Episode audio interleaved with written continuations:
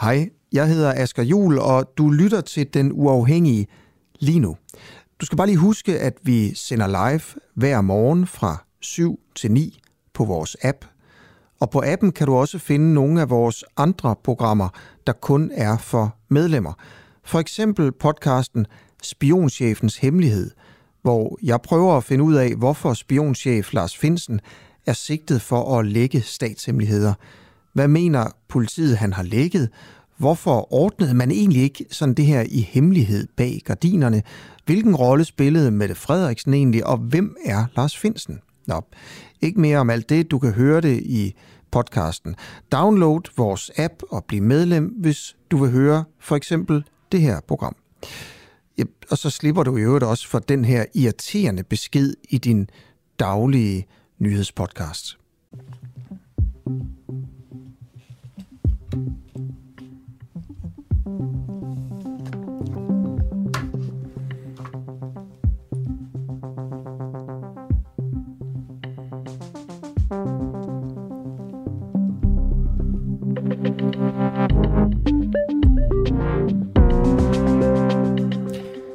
God morgen og velkommen til en uafhængig morgen med mig, Camilla Boracchi, og dig, Oliver Brev. Nemlig. Camilla sælger Netto kun chokolade lavet af børneslaver. Det håber jeg da ikke. Nej, og du er heller ikke den rigtige spørger jo. Det kan man sige. Det vil være smartest at spørge Selling Group om det her spørgsmål. Det har vi også prøvet på, og det har vi, fordi at, øh, det er spørgsmål om, der bliver lavet solgt chokolade af, af børneslaver i, øh, i Netto. Det er noget, som øh, dokumentarist og journalisten Miki Mistrati har fortalt os i, i forgårs her i radioen. Han lavede en række dokumentarer, der øh, skulle vise, at der er øh, masser af børnearbejde og øh, børneslaver, når det kommer til øh, chokoladeproduktionen. Især i Elfenbenskysten og i Ghana, hvor han har været, hvor der bliver fremstillet det, der hedder kakaosmør. Kakaosmør. Og der viste nogle journalister ned i Netto for at øh, tjekke chokoladeudvalget dernede. Så var der altså kakaosmør i øh, det hele. Okay. Det er lidt spændende. Det lyder ikke så godt. Ja, det er spændende. Det er også lidt forfærdeligt, hvis Ja. det er sandt. Det er det. Øhm, vil du ikke lige prøve at spille et klip fra interviewet med Miki Mistrati, så kan han lige sætte sin egen ord på det. når du går ind i et ganske almindeligt supermarked eller ned i kiosken og skal købe en chokoladebar, så er der en meget, meget stor sandsynlighed for, at der ikke står på pakken, hvor er kakaoen fra. Øh, det man kan sige, det er, at øh, når der ikke står, hvor det er fra, så er det fra Elfenbenskysten eller Ghana, fordi 65% af al kakao i hele verden kommer fra de to lande.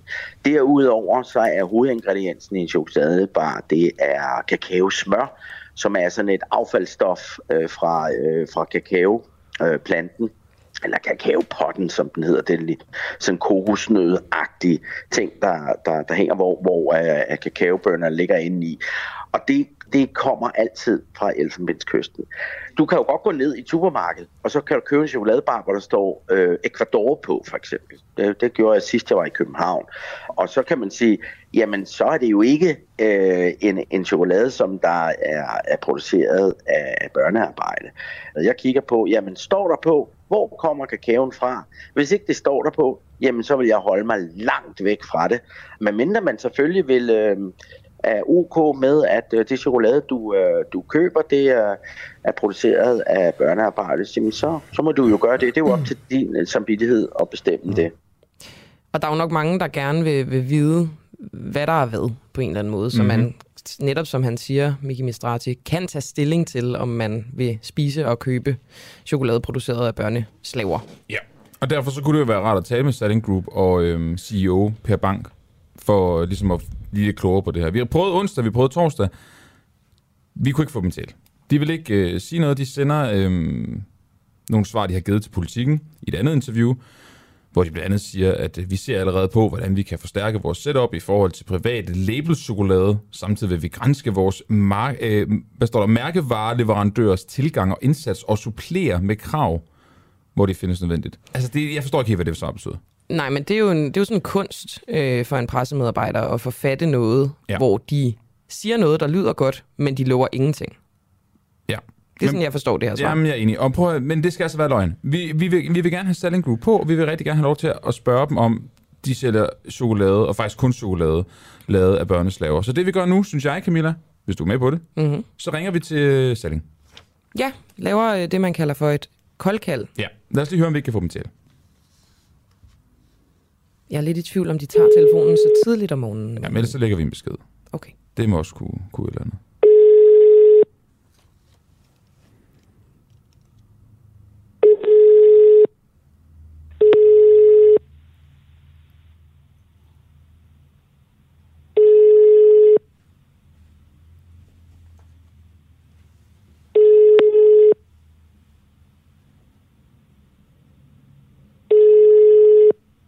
Dyttet nok gange til, at jeg ville tænke, der kom en øh, telefonsvarer. Det går du ret det. Det er også snedigt af dem, hvis ikke vi kan få lov til at lægge en besked heller. Det er det faktisk. Det tror jeg ikke nødvendigvis, vi kan. Nå. Nummeret, du ringer til, kan ikke besvare dit opkald. Så. Indtal venligst en besked efter tonen.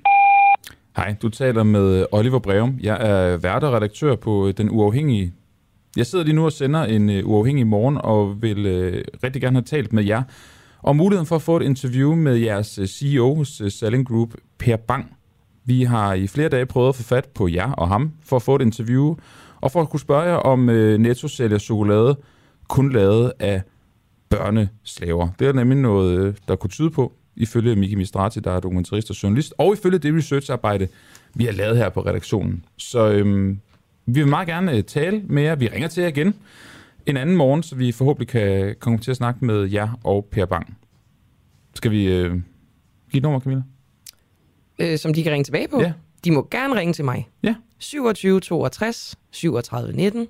Og det var 27 62 37 19. Så fik lytterne også det. Hej igen.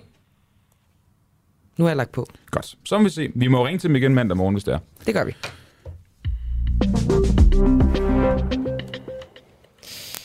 Oliver, måske vi lige kan øh, sige en glædelig nyhed. Endelig. I anledning af, at øh, den her morgenradio, den øh, fylder et år, der øh, har vi lavet et tilbud, hvor man kan prøve en måneds medlemskab for bare en krone. Nu føler jeg mig rigtig sælgeragtig. ikke? For bare en krone kan du få en måneds medlemskab af Den Uafhængige. Og med et medlemskab, der kan man altså lytte til vores øh, podcast uden reklamer. Man kan høre programmer som Spionchefens Hemmelighed, Oppositionen, Snud og Bedrag.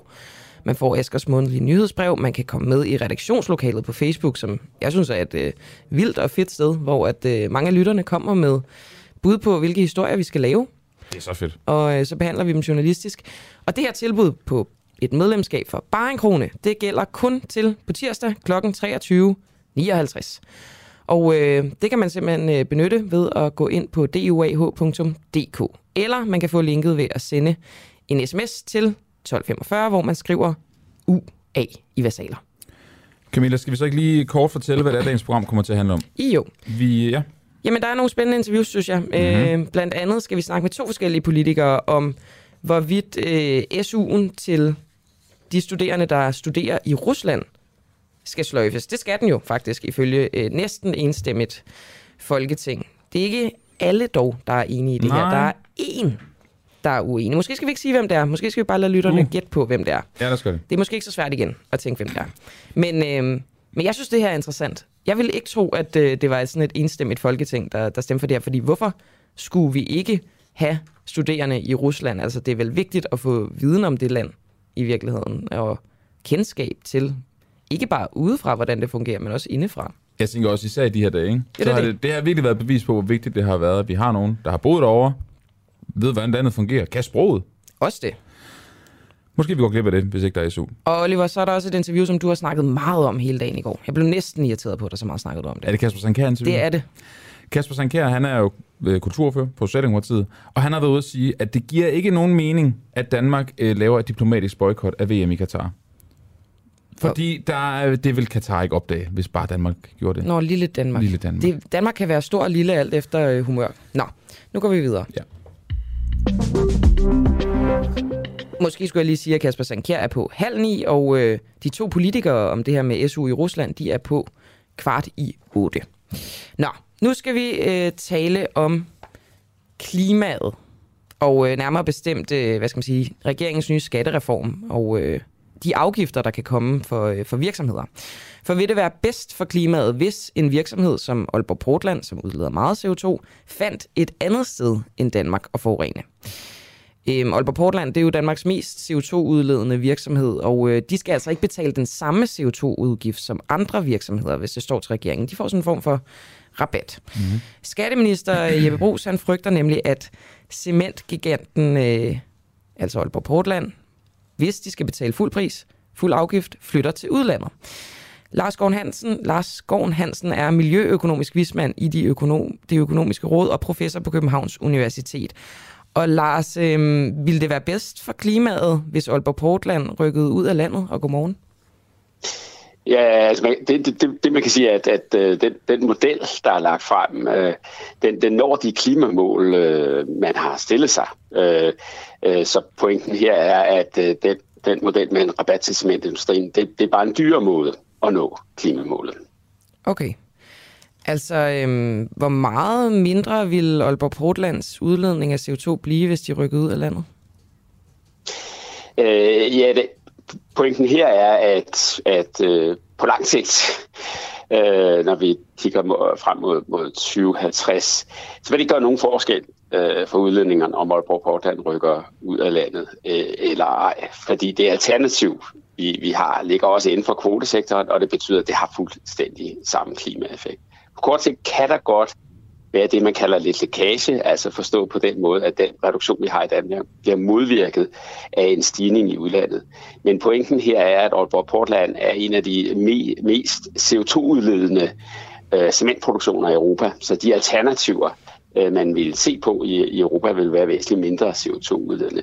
Så sådan, for en samlet betragtning vil det sådan set være meget fornuftigt, at, at cementproduktionen flytter fra Danmark og i Europa. Nu, nu kan det godt være mig, der er dum. Du startede med at sige, at det ikke vil gøre nogen forskel, og nu siger du, at det samlet set kunne gøre en forskel. Kan du ikke lige klargøre, om det altså, vil være bedre for klimaet, og her snakker jeg ikke bare i Danmark, men i hele verden? Øh, om Aalborg Portland flytter ind eller ud, ja, vil ud. ikke betyde, ja, det vil ikke betyde noget synderligt for klimaet. Det er vores vurdering. Okay. Øh, så så, så øh, det, det, man sige, de primære effekter her er på den ene side, det vil være dyrt for, for danske samfund, koster op imod 1 milliard kroner om året. Og effekten, den reelle effekt, det er ikke en klimaeffekt, men det er en effekt af, at man bevarer nogle arbejdspladser i cementindustrien, som så går tabt i resten af økonomien. Så man flytter nogle arbejdspladser fra nogle sektorer over i nogle andre sektorer over i cementindustrien. Så, det er det, man betaler en milliard kroner for. Så skulle Aalborg Portland rykke ud af Danmark, så ville det koste samfundet noget, men det vil ikke hjælpe på klimaet? Skulle man regulere Aalborg Portland på samme måde som andre, og Aalborg Portlands produktion rykke ud af Danmark, så vil det være den billigste måde at nå klimamålene på. Øh, skulle man ende med at give Aalborg Portland en rabat, fastholde produktionen i Danmark, så bliver det dyrere for mm. danskerne, kommer til at koste op, op imod 1 milliard. Og konsekvensen, der vil ikke være nogen klimakonsekvens af det, er vores vurdering. Øh, den primære konsekvens vil være, at man flytter nogle job fra andre sektorer ind i cementindustrien. Så det er det, det, det, det, man betaler for. Så det vil, det vil være billigere for os, hvis de rykker ud? Ja, det vil det være. Men vi Fordi vil så måske er... miste øh, nogle arbejdspladser? I cementindustrien, som man så vil få i mindre forurenende virksomheder i, i andre dele af økonomien.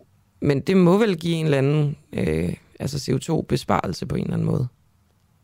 Øh, hele øvelsen giver en CO2-besparelse. Så, så om, man, om man gør det ved at bevare meget af produktionen i Danmark, øh, og så i stedet for at lave nogle andre reduktioner, eller man gør det ved at tage de billige reduktioner i Aalborg og Portland, det, det er et, et fedt for klimaet.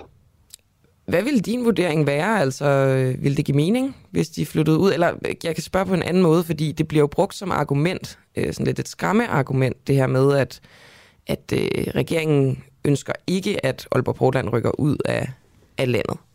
Øhm, men vil det være så slemt i dine øjne? Altså jeg, jeg øh, personligt som, som, som nationaløkonom har jeg svært ved at kende forskel på job. At, altså, det, det er godt at have jobs i cementindustrien, og det er dårligt at have jobs i andre sektorer.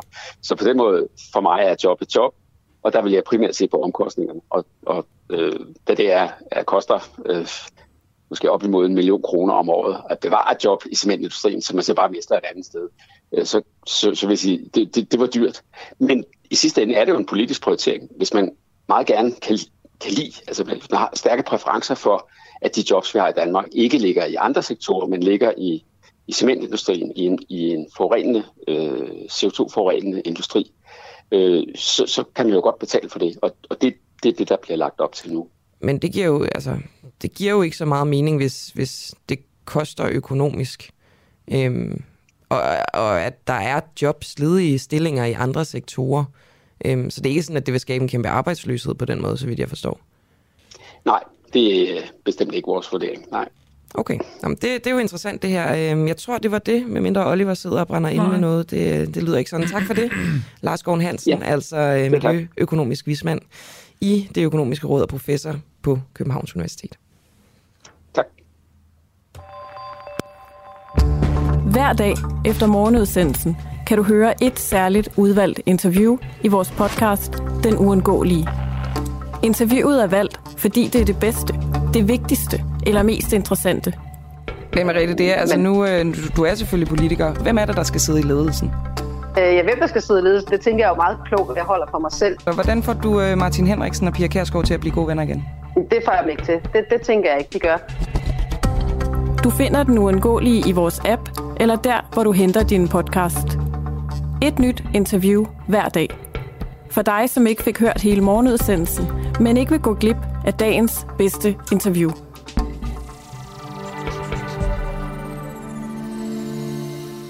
Oliver, undskyld, jeg bliver bare lige nødt til at sige, at jeg synes, det er da ret interessant det her. Altså, Danmarks mest forurenende, CO2-forurenende virksomhed, ikke? Mm-hmm. Aalborg Portland. Aalborg Portland. Altså, når regeringen giver dem en rabat, så er det fordi, de siger, åh oh, nej, de må ikke rykke ud af Danmark. Ja. Fordi arbejdspladser og økonomien og så videre, ikke? det skal der også tages hensyn til. Men hvis det er alligevel er dyrere for os at beholde dem i Danmark, det er der en økonomisk vismand, der siger, det er for vildt. Det punkterer jo argumentet, synes jeg. Ja. Hvis det er det samme for klimaet, så kan det jo være, være underordnet. Så er det jo økonomien, vi kigger på. Det lyder også som brændet på det bål, der hedder, at øh, vi passer på Aalborg Portland, fordi den er i Aalborg. Og Mette Frederiksen. Okay, nå, det, synes jeg, okay det synes jeg måske... Øh, tænk, hopper du med på den vogn, der tror det?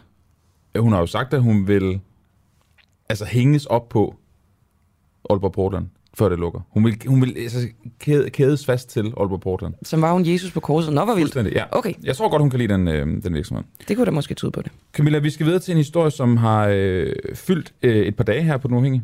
Ja. Det er det med rumøderne. Ja. I går talte du med Dennis Knudsen, der har gjort brug af det her.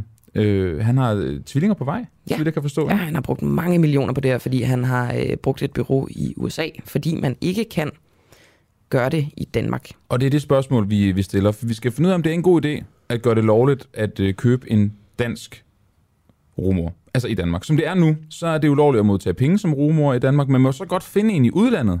Men så er man så ude i det, den udfordring, at så er det faktisk kun den ene af de forældre, der venter et barn via en rumor, der rent faktisk kan blive forældre. Ja, det synes, juridisk. typisk være mor, ja, der, ja. der ryger. Ikke? Det er op til diskussion i Folketinget de her dage, og vi vil gerne blive meget klogere på, hvordan det foregår. Nu fik vi ligesom Dennis Knudsens øh, besøg med i forhold til, hvordan det er at bruge en rumor. Nu skal vi tale med nogle af dem, der hjælper med at finde rumøder til folk.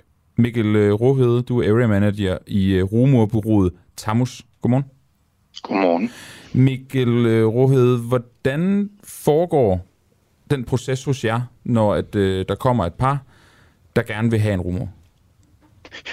Jamen, det foregår jo først ved, en, ved mange og lange samtaler, hvor man ligesom skal finde ud af, hvad, hvad de forskellige behov er. Der er jo, der er jo mange forskellige øh, øh, forældrepar eller kommende forældrepar, som henvender sig, og, øh, og nogen har egne æg, og nogen har ikke har brug for ægdonor osv. Så, så, så, så det første det er at, at få kortlagt hinandens behov. Og hvordan gør I det? Jamen det er ved lange samtaler. Øh, vi, vi ved jo efterhånden, når vi, øh, hvilke spørgsmål der er, vi skal stille for at finde ud af, hvad der vil være øh, øh, den bedste løsning for, for, for hver enkelt, som møder op. Hvad med, øhm, hvad med så selve rumoren? Hvordan øhm, screener I som dem og har styr på, hvem, hvem de er? Ja, øhm, for det første vil jeg lige sige, at cirka en, eller faktisk lidt mindre end en ud af 20, som melder sig, øh, øh, ender med at blive godkendt. Så, øh, så det er en øh, lang og, og streng screening-proces, øh, hvor øh, første del er jo, at hun skal have været gravid og have født før, øh, så hun ligesom ved, hvad, hvad, hvad det er, og det skal have været en graviditet og fødsel uden de store komplikationer. Men derudover er der en lang række som øh, straffertest og sygejournal og økonomisk baggrund og social netværk. Øh, mange forskellige ting, som bliver testet, og, og endeligt slutter det sig af med en både medicinsk og en psykologisk screening. Hvor har I de, øh, de kriterier fra for rumøderne? Altså, hvad, hvad bygger dem på? Den bygger vi på den erfaring, som vi jo efterhånden har, der læner sig op af i USA. At øh, i USA er der efterhånden øh, fire årtiers erfaring med, med, med surrogati. Og, øh, og det viser sig, at øh, jo grundigere man er i screeningsprocessen, jamen jo færre øh, problemer ser man efterfølgende. Og at man netop, øh, og de problemer, man ser i, øh, i surrogati i dag, det er som regel, når der netop ikke har været bureau ind over og, og, og varetager både de kommende forældres interesser og så sandelig også surrogatens interesser. Hvem er det, altså, der sidder og gør det her hos jer? Er, er, er I læger? Er I, hvad, hvad er jeres baggrund for at sidde og lave de her vurderinger af mennesker? Jamen, den her, lige, lige den her del, den udliciterer vi. Øh, og netop ja til læger og til psykologer og til, øh, og til folk, som har gjort det her længe. Øh, vores opgave, altså det er jo, det er jo tillidsværv, øh, det her. Og, og vores opgave bliver at finde de rigtige øh, samarbejdspartnere. Og det har vi brugt lang tid på. Og, øh, men nej, det er ikke os selv, der sidder med det. Det vil jeg jo for eksempel ikke have øh, øh, baggrund til at kunne vurdere. Okay, så jeg skal, jeg skal lige forstå processen. Øh, jeg kommer, ja. lad os sige, jeg har en kæreste, øh, hende og jeg kan ikke få et barn. Vi kommer til jer, siger, at vi vil ja. gerne have en rumor så den anmodning, den sender I så videre til nogle læger, nogle psykologer, nogen, der så sidder og vurderer både os, men så også den eventuelle rumor, og så i sidste ende er det så jer igen, der, der godkender det, eller hvad?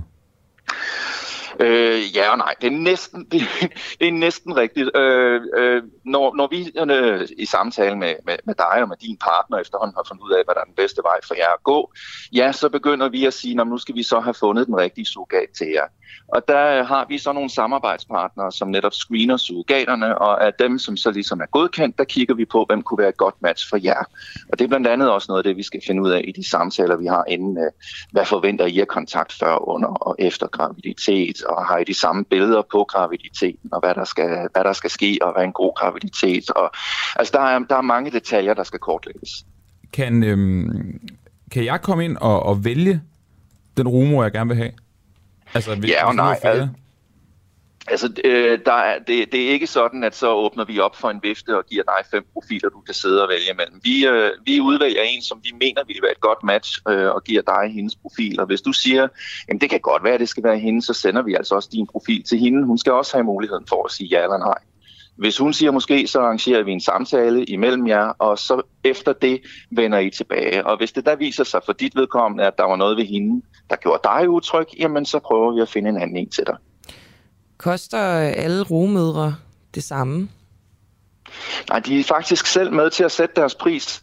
Vi har, øh, vi har et udspil og en standard, men så er der nogen, der synes, at de har nogle særlige forhold, som gør, at de, øh, at de synes, at de kan forlange en højere pris. Det kan være, at de har været surrogat før, for eksempel. Øh, lige nu ser vi i USA, at der er nogen, hvis de har en covid-vaccine, så beder de om lidt mere. Og så er det jo så op til jer, om I synes, at, øh, at hendes erfaring som, som, som tidligere surrogat, eller det faktum, at hun er covid-vaccineret, om, om det er noget, I har lyst til at betale ekstra for. Hvis nu, øh, hvis nu vi har øh, to rummøder, ikke? den ene er øh, meget, meget sund, dyrker meget motion, ser øh, ordentligt ud, vejer det vedkommende skal veje, og så vi har en anden rumor, der er overvægtig og spiser usundt og sådan noget. Vil, der, så vil det være dyrere at få et barn for rumoren, der, der lever sundere end den anden? Nej, øh, det vil det ikke. Øh, og, og, og spørgsmålet er jo så også, når du nu beskriver den anden kvinde som, øh, som usund og overvægtig, jamen altså hvis hun har for højt et BMI og lever for usund, hvis der er for meget alkohol, eller hvis hun er ryger eller noget, jamen, så vil hun slet ikke blive godkendt, og dermed vil du slet de, ikke... Hvis de begge to er godkendt, Ja. Vil, vil, Ja, vil, nej. vil, vil, det så, nej, men det kan godt være, vil den rumor, der så øhm, har en sundere livsstil, vil, vil hun kunne tage en højere pris? det står hende jo frit for at spørge. Altså, det, altså det, det står hende jo frit for at sige, jamen jeg synes, at jeg er en, øh, en, øh, en limousinesugat, at, at, at, at jeg synes, jeg selv er dygtig, og derfor vil jeg gerne bede om en højere pris, men så er det jo bare ikke sikkert, at der er nogen, der har lyst til at blive matchet øh, øh, med hende. Øh, når vi har screenet en Du, sugat... undskyld, jeg lige afbryder, Mikkel. Ja. Du, taler om øh, mennesker som biler på den her måde.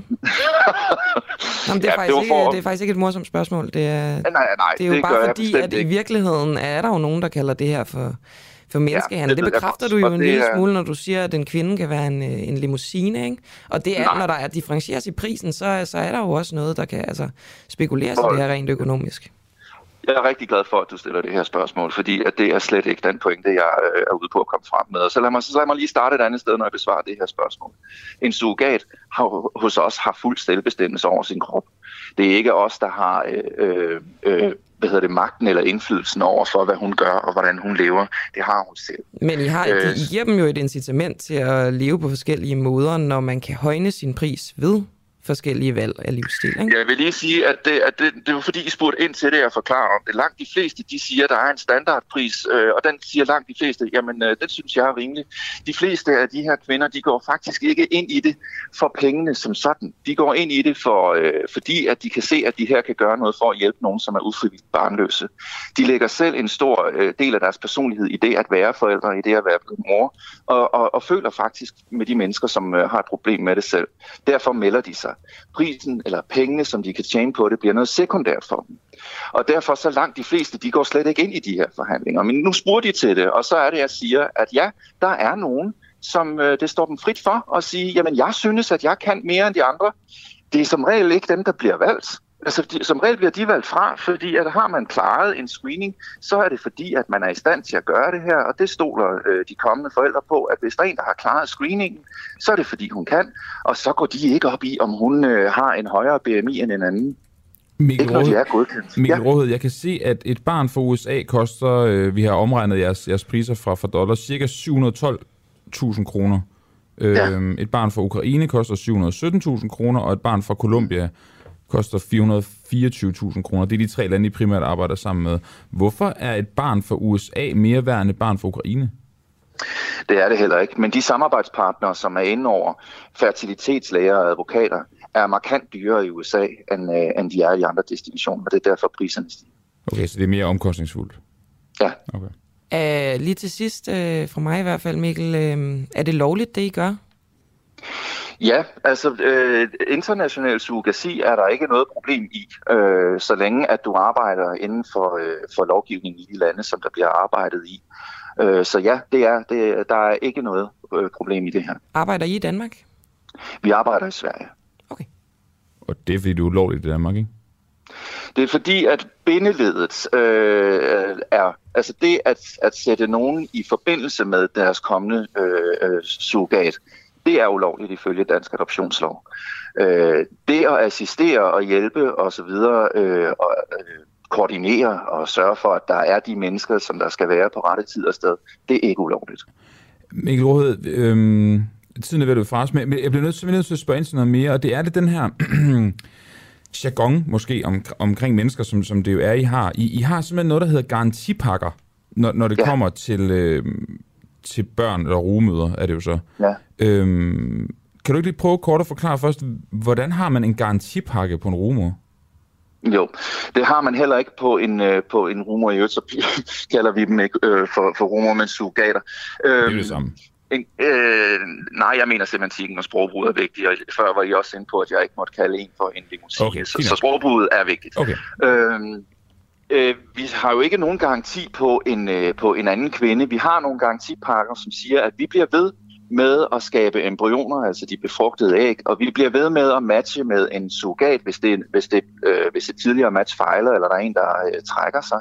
At vi bliver ved med at lave transfers, og vi bliver ved med at monitorere graviditeten, indtil der er et levende barn.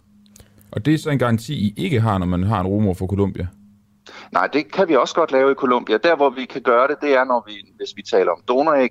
Der, hvor vi ikke kan gøre det, det er, hvis der er nogen, for eksempel, som har dannet embryoner, altså befrugtede æg her i Danmark, som de gerne vil sende over. Jamen, der kender vi jo ikke kvaliteten af dem, og, vi kan, og det kan være, at vi løber tør for dem, så derfor så øh, laver vi ikke en garanti.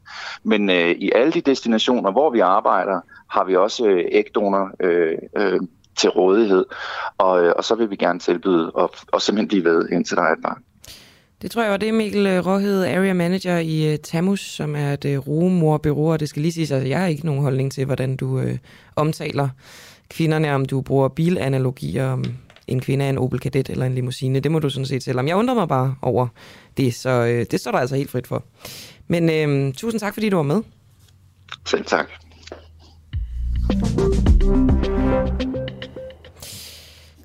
Lyver øh, Henrik Kvartrup, når han siger, at han vil i sig, hellere vil i sig journalistikken, end at være chefredaktør på Ekstrabladet. Henrik Fortrup han stoppede som ansvarshavende chefredaktør på Ekstrabladet den 4. april. Og begrundelsen for det her øh, stop, det lød i en pressemeddelelse, at han nu ville hellige sig journalistikken. Jeg husker det. Du husker det. Ja. Det er der måske mange, der gør. Sikkert. I øh, sin egen podcast, øh, Q&K, hvor Asger Jul, som er vært her og chefredaktør, han agerer gæstevært. Der taler Henrik Fortrup for første gang ud, og øh, det er et lidt længere interview, men ganske interessant, og det kommer her. Ja.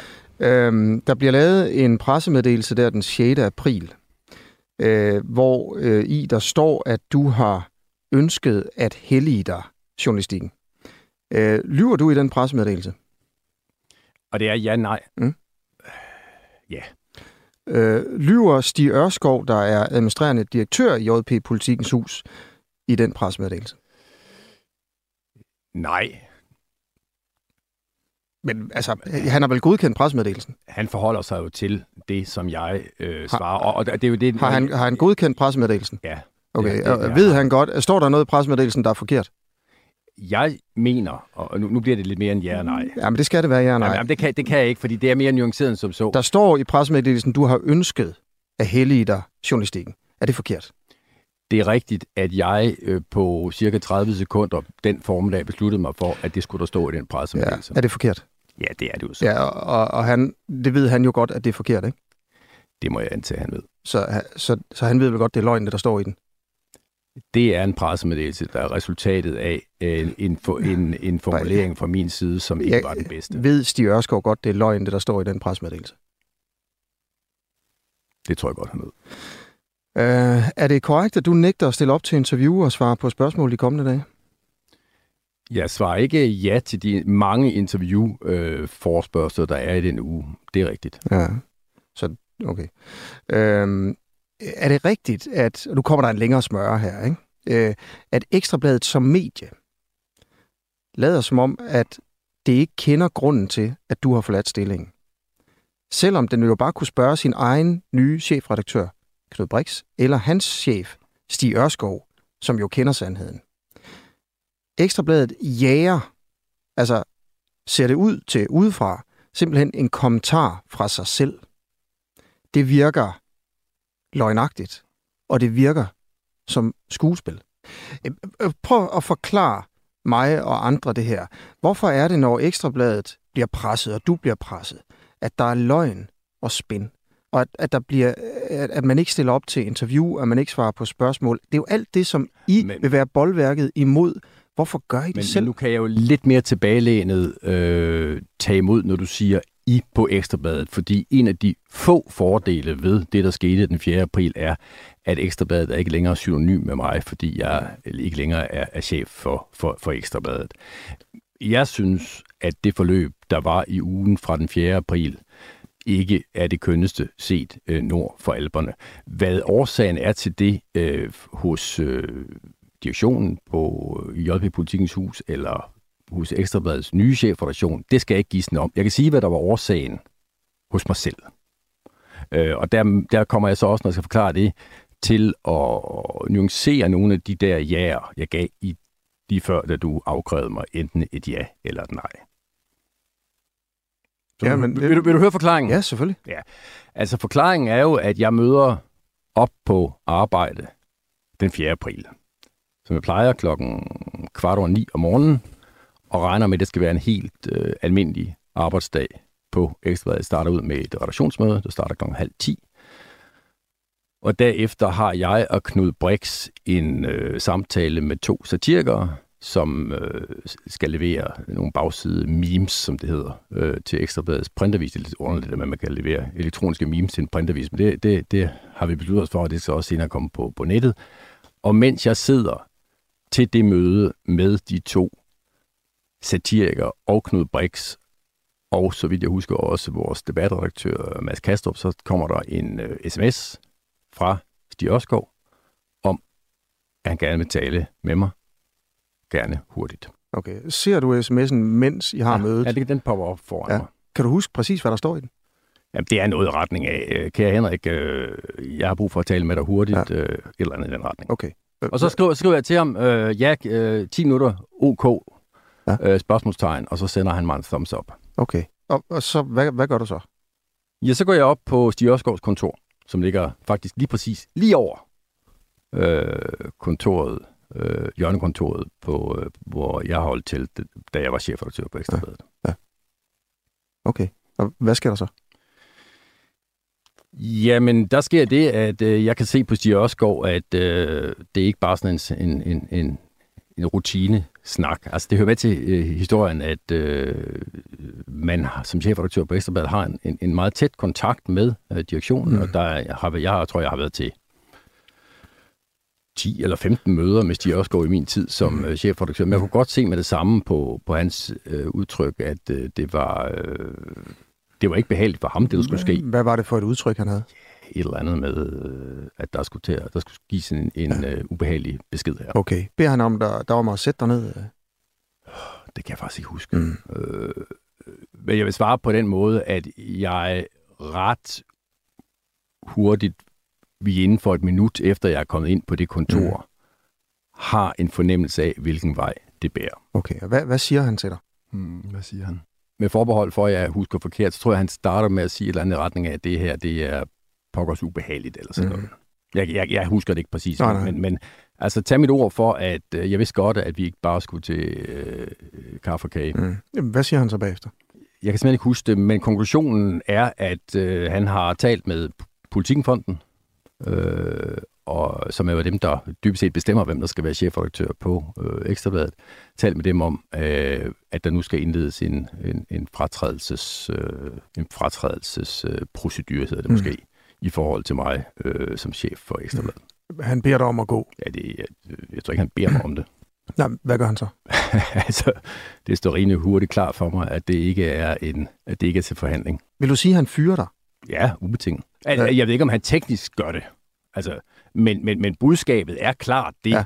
som et hvert tænkende menneske jo øh, kunne, kunne lægge to og to sammen og frem til øh, allerede samme dag, at, at, at jeg var blevet fyret. Ja. Og det er også derfor, at, at, og nu kommer jeg så til min nuancering af, af, af det der, du spurgte om i starten, for mm. det, er, det er nødvendigt med de der ja, der skal mm. nuanceres. Mm. Ja, det var en løgn, når mm. jeg i den der pressemedie skriver, at jeg øh, pludselig havde fundet ud af, at nu vil jeg da mm. hellere lave podcasts øh, og, og lave nogle politiske kommentarer, fordi det, det ville jeg meget hellere, end at være chefredaktør. Mm. Det, som jeg ni måneder forinden havde kaldt et, et, et, et drømmejob, det, mm. det hænger naturligvis ikke sammen. Ja. Forklaringen på, fordi det er jo ikke sådan, at de skriver noget, jeg ikke har sagt, jeg gerne ville Nej. have stående i en, i en, i en pressemeddelelse. Forklaringen på det er jo, at jeg er, og jeg tror, de fleste kan sætte sig ind i det, rimeligvis i, i noget, der minder om granatschok. Ja. Jeg møder op på mit arbejde tidligere morgen, og tror, jeg skal være chefredaktør på Ekstrabladet. Øh, om ikke mange år fremover, så er der i hvert fald adskillige måneder endnu, og ikke, mm. om ikke år.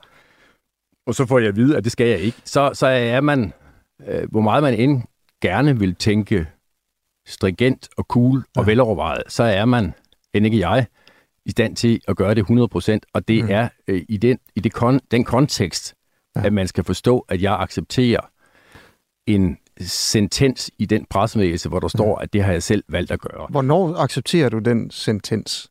Hmm. Er, det, er det oppe på kontoret der? Ja. Uh, lad os uh, fortælle, at nu vil jeg hellere lave journalistik. Ja, ja. Og, og, og det er, altså, det, det tjener jo ikke noget formål at påstå noget andet. Uh, det er en sætning, jeg ikke burde have sagt ja til, hmm. stod i den pressemeddelelse. Og når du så spurgte mig, om, om Stig Ørskov så også øh, dermed taler øh, usandt i den pressemeddelelse, jamen så er det logiske svar jo, ja det gør han, fordi han ved jo godt, ja. altså det er jo ham, der har fyret mig, men, men, men, men han er jo så omvendt også nødt til, det vil jeg gerne øh, anerkende og forsvare. Alle er jo lidt bundet af, at den sætning står der, den og jeg siger det lige igen, misforstået sætning står der, og så er alle derefter nødt til at spille det spil. Øh, deroppe på kontoret med, med Stig Ørskov, øh, der må han jo sagt øh, have fortalt dig, hvorfor du blev fyret. Jamen altså, det, det er vel den forklaring, som også sådan står tilbage, også når man har læst, øh, hvad der er skrevet forskellige steder. Altså en uenighed om, hvordan man er leder på Ekstrabladet, når man har titlen af ansvarhævende chefredaktør. Øh, hvad var I uenige om? Øh, jeg tror, de forventede, øh, krævede en, en anden ledelsesstil end den, øh, jeg, og det vil jeg gerne understrege, fra starten havde fortalt, var min. Jeg er også nødt til at sige, at, at, at meget af det, jeg har fået at vide, jeg skulle gøre anderledes, ja. har bestemt givet mening. Men selv hvis jeg ikke havde lyttet efter det, ja. synes jeg ikke, at det retfærdiggør en så dramatisk beslutning som det at sige farvel til en chefredaktør, om hvem man Mm. fra starten har vidst, hvad der var hans forser, og hvad der ikke var hans forser. Altså, øh, en fyring var det. Han blev det, er simpelthen fyret? Det, øh, det er nu øh, slået fuldstændig fast, øh, som han selv øh, er utilfreds med og uenig i. Sådan er det jo ofte med fyringer. Her var det altså Asger Juhl, der interviewede øh, Henrik Kvartrup i øh, Henrik Kvartrups egen podcast, Q og K. Og så skal jeg lige komme med en rettelse. Vi har jo det her medlemstilbud, hvor man kan blive medlem for øh, 1 krone. Øhm, og det gælder indtil øh, tirsdag midnat. Og hvis du vil have et link til at blive medlem for blot en krone og få adgang til alt muligt godt, så skal du gå ind på duah.dk skråstreg et et-tal. Og hvis du sidder derude nu og allerede er medlem, men du kender nogen, der tænker, det her er tilbud, det, det skal de høre om. Det Men skal de have. kender du nogen. Det er det. Send det videre rundt. Ja. Sig det til folk. Spred ordet. Så kan man få et godt tilbud frem til tirsdag. Camilla, nu skal vi øh, finde ud af, om vi har fundet øh, et løftebrud fra statsministerens side af. Det er jo altid interessant. Det er nemlig altid interessant. Tilbage i øh, oktober 2019, så forsikrede statsminister Mette Frederiksen om, at den grønne omstilling, den ikke vil blive på bekostning af nogen arbejdspladser. Mm. Nu går vi lidt semantisk til værks her, ikke? Jo. Ikke en eneste. I onsdag så præsenterede regeringen så sin øh, nye og grønne skattereform. Det er et udspil, skal lige siges. Men øhm, Jens Peter Rasmussen, administrerende direktør for øh, Fortum Recycling øh, and Waste Danmark, lyver statsministeren, når hun siger, at det ikke kommer til at koste nogen arbejdspladser. Ja, først og fremmest uh, godmorgen. Godmorgen. Øhm, jamen, det kommer jo an på, uh, hvad det er, uh, det hele det uh, ender med. Altså sådan som regeringens udspil foreligger lige nu, og hvis det ikke gennemføres, som det foreligger lige nu, jamen så vil vi ikke kunne konkurrere med lignende anlæg øh, i Tyskland, øh, der ikke rammes af de samme afgifter. Og det vil koste os cirka 100 millioner kroner årligt, som langt overstiger vores vores, øh, vores overskud, og konsekvensen det vil være en, øh, det vil være en lukning. Og Det vil i øvrigt ikke nedbringe CO2-udslippet, fordi det vil blot flytte til øh, udlandet sammen med det affald, som vi brænder af. I vil simpelthen lukke. Hvor mange fyringer er det så? En lukning det vil koste 170 lokale arbejdspladser, og det vil betyde yderligere, at øh, borgerne i Nyborg de selvfølgelig mister en kilde til, til billig varme og, og el. Jens Peter Rasmussen, når der kommer sådan nogle reformudspil, så er det jo øh, sikkert, at der altid kommer nogen som øh, dig, der siger, at øh, det her udspil, hvis det bliver til virkelighed, så øh, går verden under, han har sagt. Så, så, øh, så er man nødt til at lukke. Det kan slet ikke lade sig gøre. Det har ingen hold i virkeligheden i forhold til, til det arbejde, vi laver. Hvordan kan du være sikker på, at det er det her, der vil komme til at ske? Det kan jeg, fordi at vores marked, altså det marked, som vi opererer på, det er et frit, konkurrenceudsat og liberaliseret øh, marked. Og vores konkurrenter i udlandet, de har ikke de samme øh, rammebetingelser. Jeg vil gerne sige, at øh, vi anerkender jo fuldt ud, at klimaet det er udfordret. Øh, blandt andet på grund af de her CO2-udledninger fra industrien, som vi jo også øh, er en del af. Og derfor der øh, er vi faktisk enige med målsætningen med hensyn til regeringens udspil. Og, og, og øh, vi er faktisk også udmærket øh, med på, at øh, CO2-afgifter, det kan faktisk være et rigtigt værktøj i værktøjskassen, som, som får skubbet udviklingen i den rigtige retning. Det, der bare er problemet for os, det er, at det skal gå så pokkers stærkt. Altså allerede i 2025, hvor de her afgifter skal slå igennem, der går vi hen og får et million stort øh, underskud. Øh, og øh, det er faktisk sådan, at øh, vi, hvis vi griber det helt rigtigt an, så er det faktisk muligt at investere i at omstille anlægget her i Nyborg til en CO2-neutral drift allerede i øh, 2030. Øh, og det har vi allerede øh, tidligere på året taget hul på ved, øh, at vi har lavet en forundersøgelse i samarbejde med Fjernvarme Fyn om at indfange og omdanne vores CO2 til en, til en bæredygtig ressource. Men, men vi kan ikke omstille vores teknologi, og vi kan ikke udvikle den teknologi, der er nødvendig så hurtigt, at vi allerede er klar med det i 2025. Og derfor vil de her afgifter, som, som Øh, skal begynde øh, at, at slå ind allerede i 2025, jamen de vil lægge øh, forretningen død. Øh, og det er det, der er problemet for os. Det er tidsplanen, der er problemet. Det er sådan set ikke den overordnede målsætning. Jeg vil godt lige høre dig, altså, hvad skulle regeringen have gjort for jer, hvis, øhm, hvis ikke det skulle koste nogen arbejdspladser, som Mette Frederiksen sagde tilbage i 2019? Det vi, har, det, vi har brug for, det er en længere hvad skal man sige, øh, implementeringsfase, øh, før at de her afgifter de slår igennem. Øh, vi er faktisk sikre på, at som sagt, at vi kan få en CO2-neutral drift ud af, af, af, af vores produktion her i Nyborg allerede i 2030. Men det kræver, at vi får arbejdsro til at udvikle de her teknologier og udvikle øh, Øh, hvad skal man sige, øh, de storskala driftsfordele, der skal være, for at øh, det her også bliver øh, rentabelt. Fordi det er bare at fange CO2 og måske i første omgang lære den ude i, i Nordsøen. Det kommer jo med nogle ret store omkostninger, der sandsynligvis er, er væsentligt større end de afgifter, vi kigger, vi kigger ind i. Så kan det godt være, at vi kan få et, et tilskud. Det er også det, som regeringen lægger øh, op til øh, på rigtig fin vis faktisk, at man vil støtte øh, den her øh, omstilling.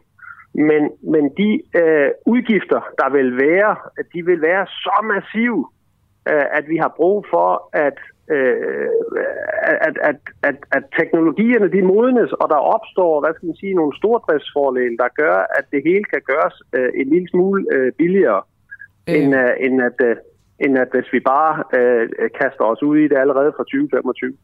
Jens Peter Rasmussen, administrerende direktør i uh, Forsum Recycling and Waste Danmark. Um, et sidste ultrakort spørgsmål. Har I noget som helst med russisk gas at gøre? Nej. Her i Danmark har vi ikke noget som, som helst at gøre med russisk gas. Men det er rigtigt, at vores ejere i Finland har nogle aktiviteter i, uh, i, uh, i Rusland, som, som, uh, som vores uh, ejere selvfølgelig er i dialog med, med såvel russere som Vesten om, hvordan at de aktiviteter skal fortsætte. Men det er ikke noget, som, som Danmark har med at gøre overhovedet. Og øh, stopper det med, øh, hvis den her reform den går igennem, og, øh, og der kommer afgifter, CO2-afgifter i jeres virksomhed? Hva, undskyld, hvad stopper? Altså, at, øh, at I er sådan indirekte afhængige af russisk gas? Vi er, ikke, vi er ikke afhængige af russisk gas overhovedet. Altså, vores Men virksomhed ejere... er i Dan Jamen, vores ejere er heller ikke afhængige af, af russisk gas. Vores ejere, de driver nogle kraftværker i, uh, i Rusland. Uh, men det er jo ikke nogle aktiviteter, som vi i Danmark har noget med at gøre overhovedet. Okay. Alright. Jamen, øh, det var egentlig bare det, tror jeg. Det er godt. Tak fordi du var med, Jens Peter Rasmussen, administrerende direktør i Fortum Recycling and Waste Danmark. Selv tak. Godmorgen. Godmorgen. Så kom vi da også lige forbi Rusland til allersidst. Ja. Øhm, og der fortsætter vi egentlig. Ja, det gør vi. Spørgsmålet er, om vi skal sende penge fra den danske statskasse til Rusland. Det vil de fleste nok svare nej til, men lad mig lige øh, uddybe det lidt. Gør lige det. Et øh, enstemmigt folketing på nær Marie Krarup Mm-hmm. vedtog i går... Ej, må jeg lige sige noget? Ja. Der var faktisk en, der også stemte øh, den der måske-knap. Hverken for eller imod. Ja. Hvem var det? Ved vi det? Nej, det ved jeg Det kan være, vi skal spørge Marie Krarup om Ja. det. Nå, men altså, et næsten enstemmigt folketing. Ja. Altså på nær Marie Krarup og den anden, vedtog i går, at øh, SU skulle suspenderes til danske studerende i Rusland. Øhm, og øh, ja, det er 105, der har stemt for det her. Det er jo, jeg synes, det, det er meget interessant, altså hvor, hvorfor egentlig? Ja. Altså om spørgsmålet er, at, at det, at vi har øh, danske studerende i Rusland, er det nogen fordel for Rusland? Eller er det måske en fordel for os? Nu, nu kommer det jo nok ikke til at ske, at vi har nogen, der studerer der. Incitamentet for at gøre det er væk. Det er fuldstændig væk. Og man kan så sige, jeg ser måske også lidt de her sanktioner som en snebold, der, øh, der triller ned ad bakken. Ikke? Ja. Og når den snebolden her har jo allerede fået universiteterne i Danmark til at sige, at de stopper alt samarbejde Mm. med, øhm, med, med Rusland og russiske universiteter. Så kan jeg ikke lade med at tænke, måske, måske det er meget, at den snebold ligesom naturligt rammer ind i, så fjerner vi også SU'en. Jeg ved det ikke. Det, det, en det vil tanke. tiden vise. Det er Ja. en tanke. Men nu øh, spørger vi Marie Krav. Hvad, øh, hvad er det gode ved, at penge fra den danske statskasse bruges i, i Rusland? Og godmorgen. Godmorgen. Jamen, øh, det kan man godt argumentere for, at der ikke nødvendigvis er noget godt eller, eller dårligt ved for den sags skyld, men der er noget virkelig dårligt ved det symbol med, at man ikke ønsker at øh, samle viden om Rusland og give folk mulighed for at få bedre viden om Rusland. Det er der et meget, meget, meget dårligt øh, symbol i og dårlig praksis i. Men øh, altså, et symbol, altså, det står vel stadig folk frit for at studere i Rusland? Ja, men uden SU. Mm. Så det er, jo, det er jo et pengespørgsmål, det her. Det, jeg går ud fra argumentet, det må være, at, øh, at der ikke skal være danskere, der skal bruge penge direkte fra statskassen i Rusland. Og derfor fjerner man SU'en. Ja, det kan man sige, ikke? Og det man så gør, det er jo, at man gør sig selv dummere. Og det man skal tænke på, det er, at øh, den her lov er, er fuldstændig ny på området. Altså efter den 11. september, hvor vi blev angrebet af, af islamister, øh, og Danmark følte sig angrebet. Vi er, brugte jo NATO-eden, om jeg så må sige, øh, og hjalp USA. Øh, så blev det jo ikke forbudt at studere i islamiske lande. Øh, under Irakkrigen var det ikke forbudt at øh, studere øh, i Irak. Altså, så det er en helt ny nyskabelse, at man gør det sværere at studere i et, et land, som man synes er dumt.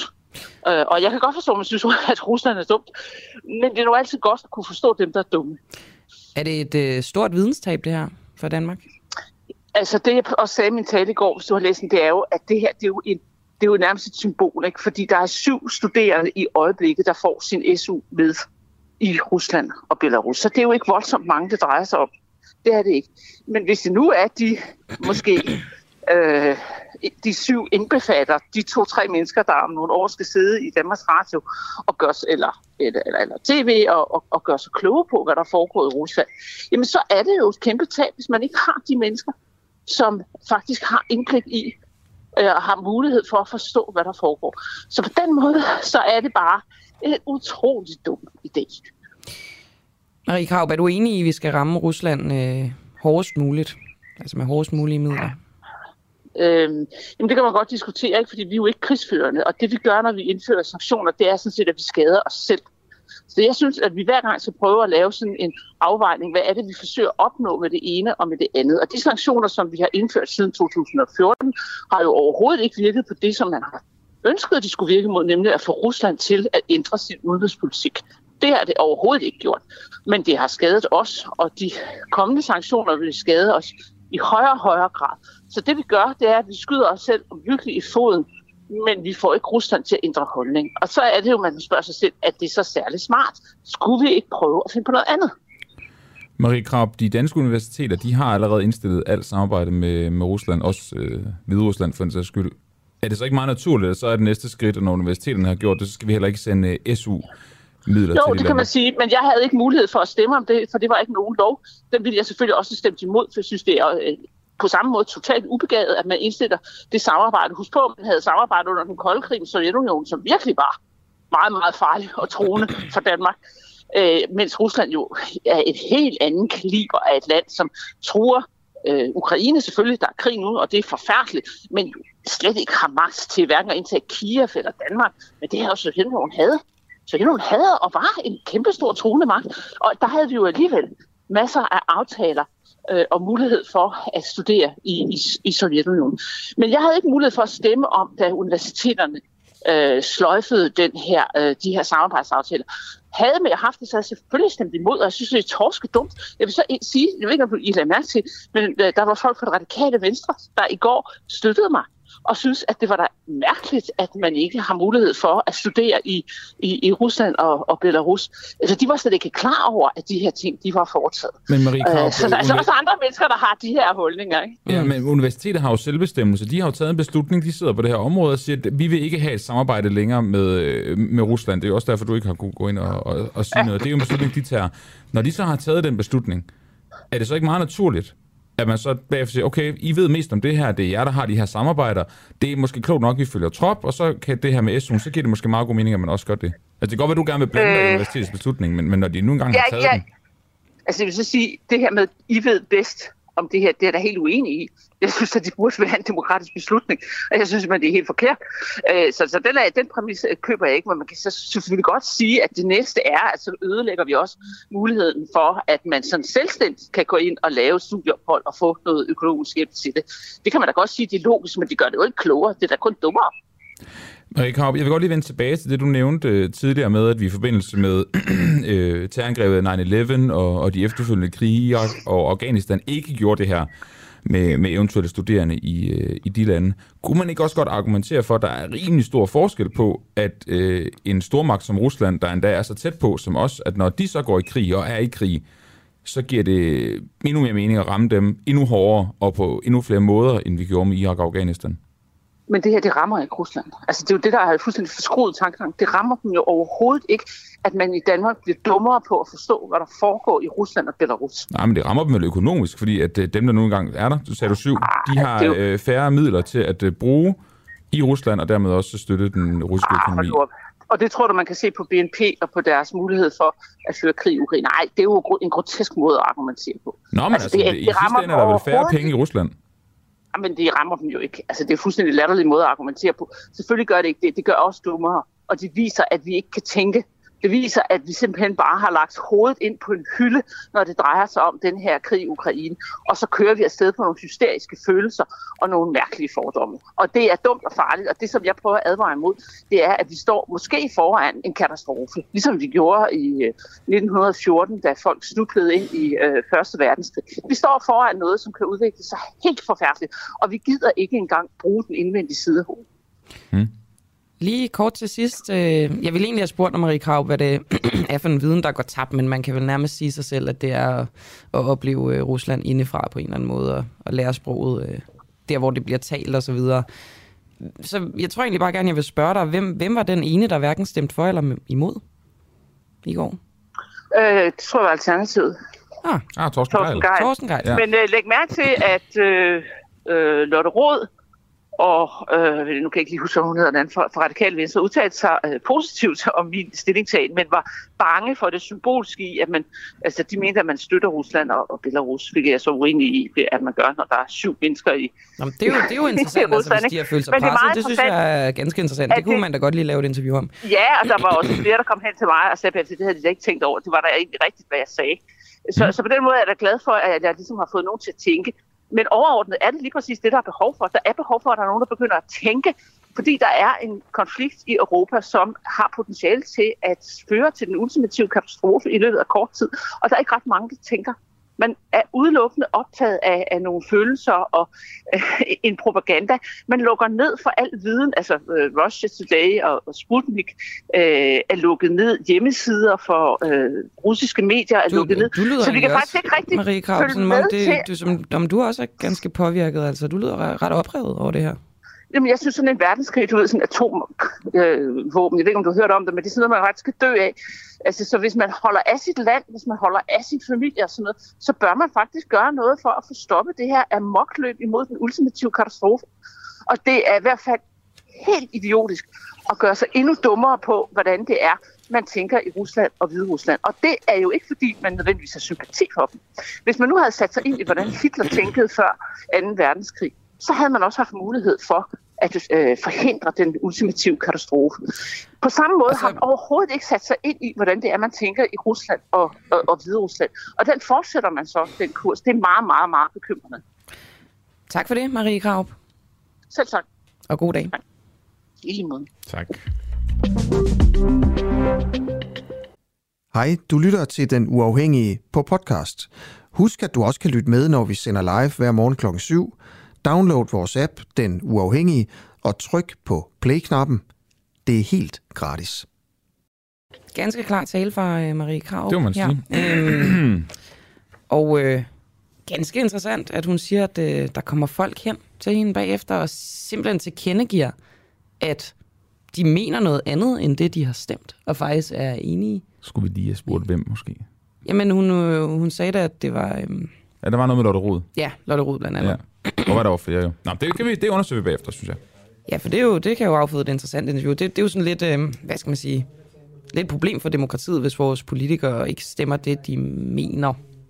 Tænker jeg. Ja, men vi skal måske også passe på med at være overrasket over, at der er en partilinje, og så kan man godt mene noget andet. Men nu synes vi det her. Korrekt. Og så stemmer vi efter det. Det er korrekt. Det har man dømt om for, tænker jeg. Helt sikkert. Men der er også noget interessant i den der, øh, den frygt, der måske hersker, at, øh, at det vil se, se grimt ud, hvis man ikke man, øh, man stemmer, hvad skal man sige, imod Rusland på alle måder, uanset om Ja. det giver mening eller ej. Nå, nu skal vi tale med Ulla Tørnef, som er uddannelsesordfører i Venstre, og vi fortsætter i samme spor, altså skal danske studerende straffes for krigen i Ukraine. Netop det her, som vi snakkede med øh, Marie Krav om, at et enstemmigt folketing på nær hun i går vedtog, at øh, SU'en skulle suspenderes til danske studerende i Rusland. Og Ulla Tørnes, øh, skal danske studerende have dårligere vilkår, fordi der er krig i Ukraine? Og godmorgen. Godmorgen. Det, det handler om, det er, at vi ønsker ikke, at øh, man kan få sin SU med til studier i øh, Rusland og i Hvide Rusland. Og det synes jeg egentlig er meget fornuftigt. Det ligger jo fint i forlængelse af de øh, ellers sanktioner, som vi i fællesskab med, andre, øh, med de andre EU-lande har øh, pålagt øh, Rusland og Hvide Rusland. Så det er simpelthen en, hvad kan man sige, øh, øh, parallel øh, øh, stillingtagen i forhold til, til, til konkrete mm. øh, sanktioner. Så øh, Rusland skal straffes, og det siger du i virkeligheden, det skal de danske studerende også i, i samme ombæring, fordi det er jo dem, der, der mister deres SU, mister muligheden for at komme ned og studere øh, det, i Rusland. Det, det er vigtigt for mig at sige, at de studerende, og det drejer sig, som jeg forstår det, øh, om syv personer i alt, de kan selvfølgelig fortsætte de studier, de er optaget på, og de studier, som de har fået deres SU øh, godkendt til. Øh, det er jo ikke sådan, at vi fratager dem muligheden for at færdiggøre deres studier. Det, det handler om, det er, at vi fremadrettet i en øh, midlertidig periode øh, lukker for muligheden for, at man kan få sin SU med til Rusland og Hvide Rusland. Øh, det, det kommer til at fungere på den her måde frem til 1. januar øh, 2024. Så, så bare lige for håber, at være helt klar, altså dem, der er vi der... håber, at uh, krigen uh, har ja. fundet sin afslutning. Ja, det har en udløbsdato det her, men, men så bare for at gøre det helt klart, dem, der er der i forvejen, de får ikke taget SU'en. Det er ligesom Nej. dem, der planlægger det. Okay. Ja. Øhm, bliver vi sådan, øh, altså det er jo ret vigtigt, kan man sige, at have viden om både venner og fjender, når det gælder international politik, og især i den her situation, vi har nu. Bliver vi klogere af at vide mindre om, øh, om Rusland? Nej, det gør vi ikke. Og, og, og jeg kan meget langt hen ad vejen sådan set følge den del af Marie Kraups kritik af forslaget. Vi har selvfølgelig brug for at have kendskab til, til først og fremmest det russiske sprog, men også russisk kultur. Men det, det her drejer sig om, det er en klar tilkendegivelse af, at vi øh, tager afstand fra øh, Putins ulovlige invasion af Ukraine og øh, det, som øh, der foregår i forbindelse med krigen i Ukraine. Og det gør vi jo på mange parametre, Ulla, og meget, krigsforbrydelser ja. og, og, og, og meget andet, som begås i øjeblikket med, ja. Put, med Putin i spidsen. Men Ulla Tørnes, det gør vi jo på mange punkter, men det her med, at I fjerner incitamentet for at tage ned og studere i Rusland, altså... Midlertidigt. Midlertidigt, men, men det vil jo stadig have en eller anden form for effekt, fordi at der så på et tidspunkt vil være færre som er eksperter i Rusland, potentielt. Så, så jeg kan ikke rigtig se, altså når du selv siger, at vi taler øh, syv mennesker lige nu, som studerer der. Det er ikke øh, sådan, at der er flere tusind danskere, der, der studerer i Rusland. Så økonomisk set, vil det her gøre ondt på Rusland? Jamen, det her har ikke noget med økonomi at gøre. Nå, det, det gør hverken ondt det gør hverken ondt på den øh, danske økonomi eller på øh, den øh, russiske økonomi. Det her det er helt klart en politisk stillingtagen til, at vi ikke øh, på nogen måde accepterer det, som Putin har øh, foretaget sig i forhold til Ukraine, hvor han har invaderet, invaderet et frit land. Øh, så, så, så det har ikke noget øh, med, med, med hvad kan man sige, overordnet økonomisk politik at gøre. Det her det er en klar tilkendegivelse fra Folketinget om, at det er uacceptabelt, det Putin har foretaget sig. Men, og men det vil vi lige... gerne vise, ja. og det vil vi gerne vise ved at øh, midlertidigt øh, fjerne muligheden for, at man som dansker kan øh, tage til øh, Rusland eller Hvide Rusland øh, med SU som forsørgelsesgrundlag. Så, så det her, det er... Øh det er simpelthen en sanktion, det er symbolsk, det er øh, en politisk stillingtagen, hvor at prisen for det, det er, at vi mister viden, og at danske studerende øh, bliver straffet for det, de gerne vil studere, den måde, de gerne vil gøre det på. Det er rigtig vigtigt for mig at understrege, at det her er en midlertidig suspension. Øh, det er jo ikke sådan, at det forhåbentlig kommer til at virke for altid. Altså, det har en udløbsdato, og, og det hænger selvfølgelig sammen med, at vi håber, at øh, situationen omkring Ukraine og Ruslands øh, ulovlige invasion af Ukraine har fundet en løsning, og øh, der også er i gang sat, hvad kan man sige, øh, retsforfølgelse af dem, der har, har begået krigsforbrydelser. Og Men, det er... Ja. Ulla Tørnes, altså synes du virkelig, det her giver mening? Hvis du skal være sådan helt ærligt, altså... Hvis vi ja, ligesom, det synes jeg øhm, faktisk, det gør. Ja, du ved, altså, det, det, det, er jo ikke, det er jo ikke penge. Altså, det går jo virkelig ikke ud over Rusland. Det, jeg, det skulle undre mig, om, om topfolkene og Putin, de opdager, at der ikke er nogen danske studerende, fordi vi snakker syv mennesker, som det er lige nu. Ikke? Altså omvendt, så taber Danmark et lille land viden, vital viden om netop Rusland, som står og er fjenden lige nu. Hvordan, altså, mener du virkelig, altså, du har selv at det nævnt, det Du har selv nævnt, at det er syv personer, det drejer sig om alt i alt, der er i Rusland og i Hvide Rusland. Og vi laver en midlertidig suspension øh, frem til 1. januar øh, 2024. Øh, jeg er ret sikker på, at vi øh, sagtens kan leve med, at vi har den her midlertidige suspension. Du beskriver det som om, at vi øh, lider et kæmpe tab Øh, det er ikke det, der er udsigt til. Det, der er udsigt til, det er, at vi laver en midlertidig suspension, som vil betyde, at vi efter 1. januar 2024 forhåbentlig er i en situation, hvor vi igen øh, kan se de danske studerende, der har øh, lyst til det og brug for det, øh, kan tage ophold på et universitet øh, i Rusland eller Hvide Rusland. Men Ulla Tørnes, jeg bliver nødt til lige endnu en gang, tror jeg, at prøve at forstå, er vi enige om, at det her symbol, det rammer studerende i Danmark. Det rammer ikke Rusland.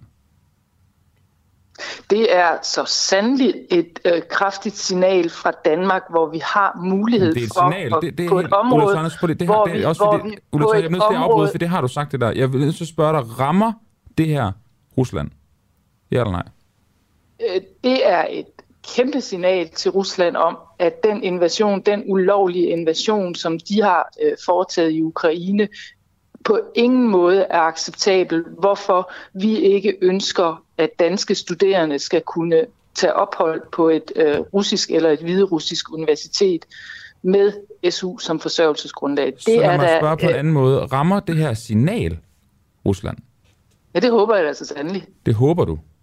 Ja, jeg håber da så sandelig, at man på ambassaden herude har øh, noteret sig, at øh, det er endnu øh, et, hvad kan man sige, et initiativ, der er taget fra dansk side for at vise vores afstandtagen fra den politik, som Putin fører. Så det håber jeg da bestemt, man har opdaget på den russiske ambassade øh, her i København, og at, man, øh, og at man har givet besked om det de Så det steder, er hvor man rapporterer til. Så det er et kæmpe signal i Rusland, og fuldstændig ubetydeligt i Danmark. Det er i virkeligheden øh, øh, det, du siger, Ulla Tørnes. Det jeg siger, det er det signal, vi har mulighed for at sende inden for SU-lovgivningen. Mm. Det er klart, Men det har de kæmpe betydning i Rusland, det er og det har klart, ingen de- betydning i de Danmark. Det tror jeg, du skal hjælpe mig med at forstå, er- fordi det er Danmark klart, er et væsentligt mindre land, end Rusland er. Det, det tror jeg simpelthen bare ikke lige, jeg forstår. Du skal lige, jeg kommer til at tale ind over, så, så du bliver nødt til lige at gentage, hvad det er, du spørger mig om. Nå, men det er bare det her med, altså som, Danmark jeg, er et, som, jeg ikke allerede, som jeg ikke allerede har svaret på. Ja, men øh, det, det tror jeg ikke, du har. Altså Danmark er et væsentligt mindre land, end Rusland er. Du siger, det er et kæmpe signal i Rusland, men det er ubetydeligt i Danmark. Det kan jeg ikke få til at hænge sammen.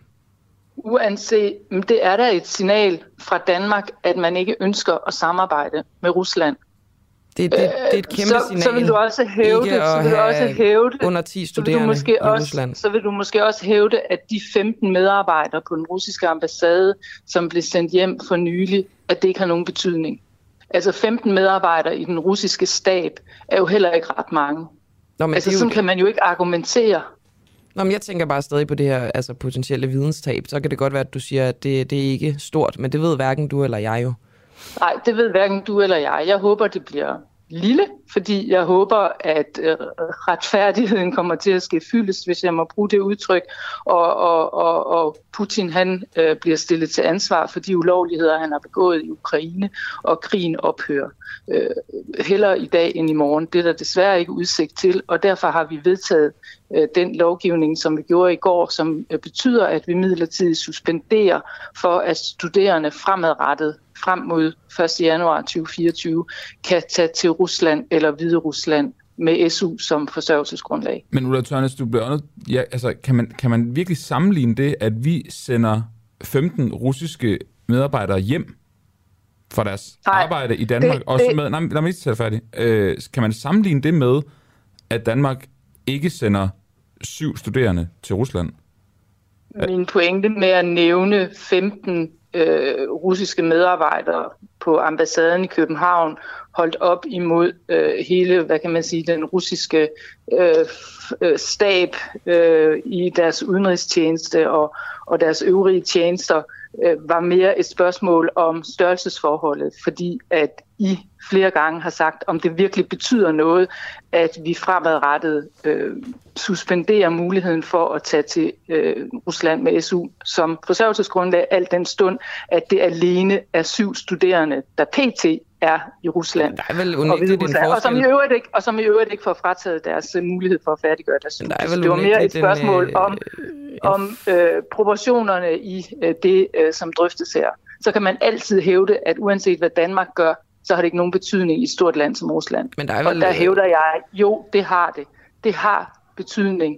Og jeg håber, øh, at man på ambassaden øh, her i København har øh, rapporteret til øh, Rusland, hvad Folketinget har vedtaget, og hvad i øvrigt et øh, enstemmigt øh, Folketing, bortset fra Marie Krav, øh, bakket op om. Vi bygger øh, den symbolske handling at øh, sende, ikke sende studerende til Rusland på et håb om, at de opdager det. Det håber vi på. Om at, Vi håber, de opdager det. det skal jeg lige have igen. Men jeg siger bare, vi bygger det her på, den her beslutning om, at øh, man ikke kan få SU, hvis man øh, har tænkt sig at studere i Rusland. Det, det er en valg, vi har taget, fordi så håber vi på, at det er noget, russerne lægger mærke til. Og de får betydning. Det er et håb, vi har. Vi ved det ikke. Jeg er ikke sikker, jeg er ikke sikker på, at jeg helt forstår dit spørgsmål. Altså, øh, jeg går ud fra, at de har en velfungerende ambassade, der rapporterer alt hjem til de systemer, de skal rapportere øh, mm. til, øh, der vedrører øh, russiske interesser eller Rusland i det hele taget. Ulla Tørnes, Jeg har ikke dybere kendskab, jeg har ikke dybere kendskab til, hvordan deres tjenester fungerer, men, men, vi- vi- det tager jeg da for givet, at det er jo vel derfor, de har repræsentationer øh, rundt omkring Vi i prøver verden. bare at blive klogere på, hvilken betydning det har, og hvorfor vi gør det. Det er derfor, vi stiller de her spørgsmål. Og, så- og, og når, det, har når jeg, du så siger... det har jeg i al beskedenhed også forsøgt at forklare op til flere gange her. Ja, Og det, det øh, går også klart igennem, Ulla Tørnes. Lige, lige til allersidst, der er vel forskel på en øh, russisk diplomat, ansat af, af den russiske stat, og så en dansk studerende. Det har jeg også forsøgt at forklare dig, hvorfor jeg overhovedet nævnte øh, de 15 diplomater, som øh, er blevet hjemsendt. Det var mere et spørgsmål om størrelsesforholdet, fordi I bruger argumentet med, at da det alene handler om syv studerende, hvad er det så værd overhovedet at vedtage en lovgivning omkring? Men når vi og så snakker antal, bare lige for så... at understrege endnu en gang, Mhm. mm-hmm. så de syv studerende, som er i Rusland, øh, har mulighed for at, videre, for at, at færdiggøre deres øh, uddannelse. Det er ikke dem, lovgivningen drejer sig om. Det drejer sig om, at vi fra nu af og frem til 1. januar 2024 har øh, vedtaget en suspension af muligheden. Så er det slået på plads. Tusind tak, fordi ja. du var med, Ulla Tørnes. det var så lidt. Altså uddannelsesordfører øh, i Venstre. Jamen, men vi er gået over tid, og vores øh, producer skælder os ud, og alt muligt ja. dårligt, Oliver. Vi har fået en sms. Kan at læse den op? Ja, gør Det er Nikolaj, der har skrevet i forbindelse med den her snak om SU til, øh, eller ikke SU til, til danskere, der studerer i Rusland. Øh, det er til Marie Krav, vi talte med tidligere. Lidt sjov argumentation af Marie Krav. Hvis det kun gør Rusland lidt fattigere, så gør det vel også kun os lidt dummere. Den går begge veje, skriver Nikolaj. Jamen, så er det der, jeg tænker sådan størrelsesforholdet. Altså, Danmark er trods alt et lille land. Så, nå. Ja, det, øh, det er meget interessant. Nu har man hørt i hvert fald holdninger fra begge sider, så kan man jo tage, tage stilling til, hvad man, øh, hvad man mener. Ja, måske skal jeg sige det, som det er. Jeg synes måske, det er lidt fjollet. Ja, altså, størrelsesordenen taget i betragtning. Jeg frygter, at vi bliver dummere. Ja, det, det, det gør jeg sådan set Det også. må jeg indrømme. Også fordi vi er et videnssamfund, ikke? Det plejer vi jo at bryste os af. Ja. Nå, nu skal vi til Claus Mathisen og øh, tale om, om Putin har kørt sit øh, mest dødbringende våben i, øh, i stilling, fordi Rusland har foretaget sin første testaffyring af et langt rækkende RS-28 Sarmat-missil. Det missil, som øh, nogen måske har hørt om, betegnet som Satan 2, der ifølge Putin er øh, uden sidestykke i verden. Claus Mathisen, øh, hvor specielt er sådan et det her Satan 2-missil, og godmorgen. Ja, godmorgen. Ja, men uh, nu er russerne jo gode, som vi ved, til at promovere deres egen uh, våbenstyrke, og uh, der kan uh, sættes mange spørgsmålstegn ved værdien af det her våben i forhold til dem, de har allerede i forvejen. Uh, det er en videreudvikling. Det kan fremgå også af NATO-kodenavnet, som russerne elsker, nemlig det her satan, øhm, at det i virkeligheden er en opgraderet udgave af et allerede eksisterende missil. Det kan lidt mere på nogle punkter, men i bund og grund er det sådan en lille smule smør med smør på, kan man sige. Smør med smør på, hvordan det forstået sådan, at øh, i forvejen de missiler, de har, de er jo i stand til at udslette øh, jordkloden adskillige gange. Så øh, og, og også taget i betragtning af, at noget af det, der er forbedret angiveligt ved det her missil, det er, at det er bedre til at undgå missilforsvar. Men missilforsvar er jo ikke særlig udbygget, så i virkeligheden så er det øh, sådan det, man vil kalde lidt overkill at gøre så meget ud af det. Men russerne er vældig stolte af det. Nu, nu spørger jeg lige om noget, som jeg ikke øh, har planlagt, men det er fordi, jeg sidder sådan og tænker på, øhm, altså du siger, det kan udslette jordkloder. Øhm, Ja, ikke, hvordan, ikke, ikke, Nå, men hvordan, test, Altså- altså, hvordan, altså sådan en testaffyring, der sker jo ingenting, når man gør det. Hvordan foregår det egentlig? Jamen, det, der sker ikke noget, der kan udslette i princippet noget som helst andet end øh, de lærketræer, hvor, hvor, hvor de øh, øvelsessprænghovederne, øh, de rammer langt ude på Kamchatka-halvøen. Det, der sker, er, at man affyrer selve missilet, og så sætter man et, et øvelsessprænghoved øh, på, for at se, hvordan sprænghovederne de bevæger sig ind i- igennem atmosfæren, og, hvordan de, og hvor præcis de rammer deres mål. Men selvfølgelig er der ingen nuklear ladning i, når man, når man laver sådan en prøveaffyring. Det handler mere om at se, om alt det tekniske, det virker. Og derude i Kamchatka, der ligger det på Kamchatka-halvøen, midt i blandt bjørne og vulkaner, der ligger der så sådan et øvelsesområde, hvor man registrerer meget nøjagtigt, hvor sprænghovederne de lander, og og på den måde kan man konstatere, om hele forløbet fra affyringen til sprænghovederne har ramt deres mål, er gået som det skulle. Claus Mathisen, øh, til sidst, altså Putin, han er jo sådan en øh, uhyggelig og skrækkelig og forfærdelig udgave af Batman. Altså det er som om, han har alle mulige gadgets øh, nede i kælderen, ikke? Altså har han andre militære kort øh, og udstyr af den her kaliber i ærmet? Jamen, han har et stort, stort arsenal, vel i hvert fald omkring 600 øh, styks af den her slags missiler. Og det er derfor, jeg siger, at, øh, ja, at at det er muligt at udslette hele kloden med, med det her våben. Det har ikke direkte noget med krigen i Ukraine at gøre, skal jeg skynde mig at sige.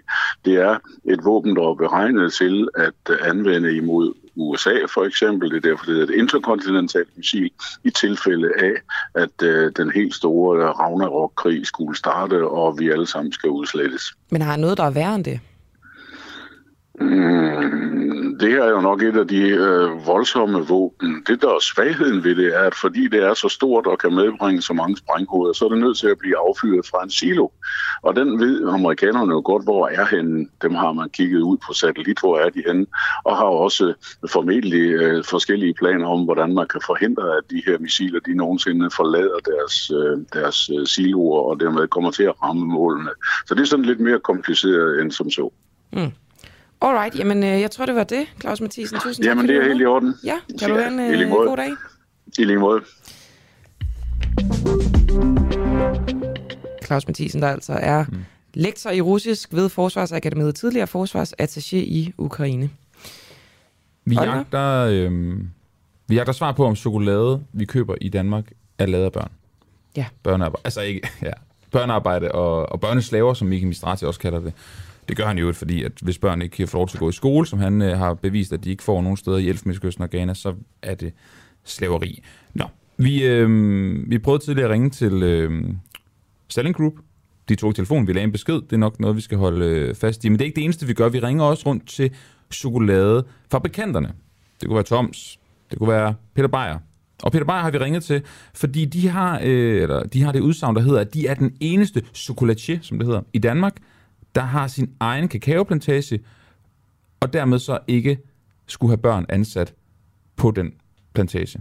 Det er jo meget interessant. Altså, du mener, at mellem linjerne i det citat, så siger han så også, at når de er de eneste, så alle de andre må altså benytte sig af børnearbejde. Det er jo ikke noget, vi ved. Men det er Nej. jo meget, meget interessant, at Peter Beyer, han, øh, han siger det her. Så vi spurgte ham, om øh, det så er rigtigt, at han, øh, om, om han også, eller vi spurgte ham faktisk ærligt talt, om han også har ansat børn på den kakaoplantage, som han har. Nej, det er der ikke nogen tosset, mand. Hvordan ved du, at øh, du er den eneste? Undskyld? Du kan kun vide, om du har børnearbejde, hvis du ejer den. så. Altså, man kan kun vide, om man har børnearbejde, hvis man ejer plantagen. Ja, så det er jo min holdning til det, ikke? Mm. Og hvordan ved du, du er den eneste? Nå, men det er i branchen, øh, mig bekendt, er jeg den eneste, der har det som chokolatier, der har min egen. Der er også andre, der ejer plantager. både vaniljeplantager, kakaoplantager og kaffeplantager, men mig, mig ved, altså det som jeg ved, så er den eneste chokolade, der har haft. Det har haft den i 19 år. Så det vil sige, dem, der ikke har sin egen plantage, der kan man ikke vide, om de bruger børnearbejde? Altså, det, det skal jeg jo ikke udtale mig om. Jeg kan kun udtale mig om min egen kakaoplantage. Okay. Hvad folk ellers gør, hvordan de køber deres ting, hvordan de sikrer sig deres ting, det må folk jo om. Jeg kan jo ikke, jeg kan jo ikke vide, og vil heller ikke blande mig i de andres øh, gøren og laden. Jeg har købt min kakaoplantage for at vide en masse om kakao, for at blive dygtig til det, for at sikre mig, at det, som jeg får fra min plantage, det er, som jeg gerne vil have, det skal være. Både hvad angår smag og hvad angår arbejdsforhold og skoleforhold osv. Så videre, og så videre, og så videre, ikke? Jo, fordi du og skal... derfor så besluttede jeg mig for mange år siden, eller vi besluttede os mm. dengang, vores yngste, han var syv måneder gammel, øh, til at købe vores kakaoplantage. Ikke? I skriver nemlig på jeres hjemmeside, at I har købt den her kakaoplantage, også for at undgå børnearbejde. Jamen det er helt klart, fordi mm. Hvis du undgår børnearbejde, så har du jo gjort et kæmpe, kæmpe øh, forskel. Ikke? Og det er jo meget øh, bestemt, hvor i verden øh, børnearbejde det er udbredt. Ikke? På den dominikanske, der har man det ikke, og vi har det heller ikke. Hvor har man det henne? Øh, jamen, øh, man har det jo de steder, hvor at, øh, at man, hvad kan man sige, øh, ligesom Miki Mistrati har været og, og dokumenteret, at der er børnearbejde. Ikke? Mm. Og du... De steder, som han øh, ligesom har været inde. Altså, da jeg sad sammen med ham, og vi sad og kiggede på det for mange år siden, jeg tror det er 10-12 år siden første gang, ikke? der øh, hjalp jeg ham jo med en masse ting inden for den her branche. Og der sagde jeg så til ham, om vi skulle tage ud min plantage for at se det modsatte. Og det mente han, det var så mit problem. Øh, så det kunne jeg selv finde ud af at kommunikere ud. Ikke? Men ved du, om der er andre danske chokoladeproducenter, der bruger kakaoplantager, hvor der er børnearbejde? Det skal jeg ikke udtale mig om. Det vil du ikke udtale dig om? Nej, det, det må folk jo selv om. Det er jo ikke mig at, at sidde og pege andre ud. Det, det må de jo selv finde ud af. Altså, jeg, jeg skal sørge for mit, og mit er i orden. Det er det, det drejer sig om. Men i og med, at man ikke kan sikre sig, at der ikke er børnearbejde, hvad tænker du så om, at andre ikke har sin egen kakaoplantage, ligesom I har? Det må de om. Det må de om. Det må de om. Jeg vil, jeg vil stadigvæk ikke udtale mig om andre. Det er også helt okay. Det skal, det skal du selvfølgelig ikke stå det, Jeg skal ikke begynde at, og, øh, at skyde på andre. Jeg skal holde øje med mig selv og mit eget, og sørge for mit eget koncept af i år. Mm. Det er det, det drejer sig om. Ja. Men må jeg spørge om den sidste ting? Ja. Hvorfor tror du, at andre ikke følger trop i forhold til at få sin egen kakaoplantage, hvis man ved, at der kan foregå børnearbejde på de her kakaoplantager blandt andet? Det skulle du spørge dem om. Meget diplomatisk, øh, Peter Beyer, vi havde her. Han siger så, at han er den eneste, der gør, som han gør.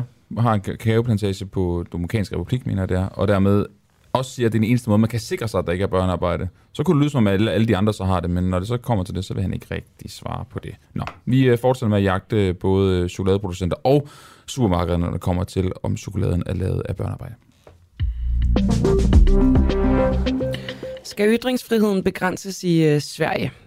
Det er ikke gået sådan ubemærket hen, øh, at hen over påsken, der har Rasmus Paludan været på rundrejse, været på tur i øh, Sydsverige, hvor han har demonstreret mod islam og afbrændt koraner, altså der er også foregået koranafbrændinger ved de her happenings. Og det har affødt voldsomme uroligheder og moddemonstrationer, og nu har det svenske politi anmeldt Rasmus Paludan for hets mod en befolkningsgruppe. Politiet i Malmø de ønsker, at retten skal tage stilling til, om det er kriminelt at afbrænde en koran. Niels øh, Påb Christensen, du er medlem af Riksdagen for Centerpartiet i Sverige. At det her Rasmus Paludan gør en øh, hets imod muslimer, og godmorgen. Godmorgen. Øh, hvad hedder det? Øh, for det første, Niels Påb Petersen øh, jeg. Øh, ja. Hvad hedder det? Øh, nej, men altså, det er, det er klart, at det er en, øh, en kritik mod øh, muslimer, etc. Sådan, øh, altså, det er der ikke nogen, der er tvivl om, at øh, Rasmus Paludan ikke kan lide muslimer. Det synes jeg, han gør ret klart og tydeligt. Øh, derimod så er det jo ikke øh, ulovligt at brænde øh, religiøse værker af. Øh, så det bliver man nødt til at, at separere de to ting.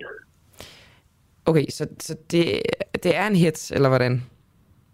Nej, altså ikke rent øh, lovmæssigt i forhold til hets mod folkegruppe, som det hedder, øh, så øh, er det ikke min opfatning, at det, at det er det, og det har der også været... Øh, altså, det har været en sag, som tidligere er blevet lagt ned, når, der blev, øh, når man har vil øh, køre det i retten, så er det blevet øh, nedlagt, som, så nej, men der er ikke nogen grund til at tage det videre.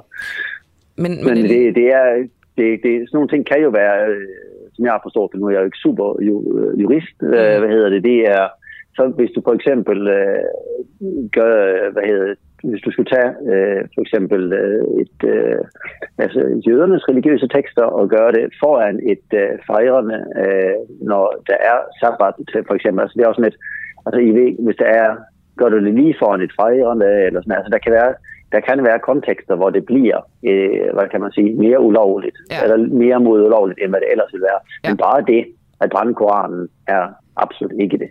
Men alligevel, så, så kan det være, at øh, politiet de tænker, at det godt kan tolkes mere i hen øh, retning af en, øh, en reel hets, fordi øh, de jo ligesom ønsker, at retten skal tage stilling til, om, øh, om det er kriminelt at afbrænde en koran. Men ja. synes du, altså som medlem af, af Rigsdagen, at øh, det skal være ulovligt at brænde en koran af i Sverige? Nej, det synes jeg absolut ikke. Øh, det skal være øh, frit frem at kritisere og øh, latterliggøre øh, Koranen, Bibelen, øh, Centerpartiets øh, partiprogram, som jeg øh, står for, øh, og alle mulige andre former for øh, opfatninger omkring, hvad der er heldigt og korrekt. Øh, det er ligesom grunden for, at vi kan have en demokratisk udvikling og øh, et frit ord, øh, som er grunden for, at vi faktisk er frie, sådan rigtig frie. Så det synes jeg virkelig ikke. Det som jeg kan forstå det fra politiet, som, som det har kommet frem efterfølgende efter de første overskrifter, det er jo, at der er en privatperson, der har anmeldt det, og at de derfor også tager det videre, fordi de synes, at det er uklart. Øh, for sidst det blev taget op, der blev det bare nedlagt uden at tage videre til retten, så retten har faktisk ikke udtalt sig. Det var bare en, øh, en, en anklage, der sagde, at her er der ikke noget at tage i. Mm. Så det er det, der er formålet med det, som jeg har forstået det. Gør din holdning det her med, at øh, du mener ikke, det skal være ulovligt at brænde en øh, koran af i Sverige, er det en holdning, der gør sig gældende over hele linjen i øh, Riksdagen? Altså, jeg har ikke hørt nogen, der sådan er umiddelbart øh, har en anden opfatning. Hvad hedder det? Øh, det, det der er grænsen sagt, det er altså, jamen, hvad findes der nogle grænser for, i hvordan øh, det kan gøres, etc., i hvilke sammenhænge og sådan noget sammenhæng, hvor man bliver nødt til at tænke over det. Øh, og det, det, som der derimod er, det er jo, at politiet kan jo sige, at jamen, okay, hvis du gør det her, i det her kontekst, så kan det være, at det er så problematisk, at vi ikke kan sikre øh, orden og ro. Og der er det jo, det er det jo i forbindelse med andre ting også. Det har der også været med øh, øh, hvad hedder det, andre organisationer, som engang imellem har ville lave øh, demonstrationer. At det der, jeg kan ikke absolut holde demonstrationen, men I må gøre det. I går ikke øh, lige her, hvor I super gerne vil gøre det. I må gå tre gader væk, for at vi skal kunne holde styr på øh, begge grupper, og sådan noget, altså moddemonstrationer og sådan noget. Så der findes jo forskellige former for, hvad kan man sige, øh, tilpasninger for, at det skal være mere muligt for politiet at sikre øh, orden og ro også. Øh, og der er der vel øh, man kan sige, også diskussioner omkring, er det, er de balancer korrekt i øjeblikket, eller er der noget, man skal kigge på, eller lige øjeblikket? Det er ikke, men det er ikke noget, der sådan er super højt på dagsordenen. Det er jo øh, genstand for debat, at øh, Rasmus Paludan han får meget politibeskyttelse, både under sine demonstrationer og, og til dagligt. Øh, skal jeg forstå det sådan, at det, det er der ikke lige så meget øh, tradition for i, i Sverige? Altså, vi har jo øh, Lars Vilks, som lavede øh, en grundelfund, som det hedder. Altså, han har haft politibeskyttelse hele sit liv. Øh, og øh, så nu kørt øh, politibetjentene galt, så både han og politibetjentene døde for øh, her i det var ved det efterår, tror jeg. Øh, men det er der jo, de har haft, han har haft det hele tiden. Altså to-tre betjente med sig hele tiden. Så det, det, det kender vi også til. Okay. Det, altså, det meste, jeg, jeg hører med Paludan, er mest, at folk de fatter, at han er en øh, øh, samhælds, øh, samfundspyroman, som man vel kan kalde det. Altså, hans job er at skabe øh, ballade og over, overskrifter, og øh, man siger, det, substansen i det hele er jo ikke så meget. Øh, og dansk presse er blevet træt af ham, øh, gider ikke skrive om ham hele tiden længere, så nu prøver han med Sverige, og det kommer sikkert til at fungere udmærket et stykke tid, og kommer sikkert til at påvirke det svenske valg også. Mm. Øh, han kommer sikkert til at være, og han kommer heller ikke til at lykkes med at komme ind her.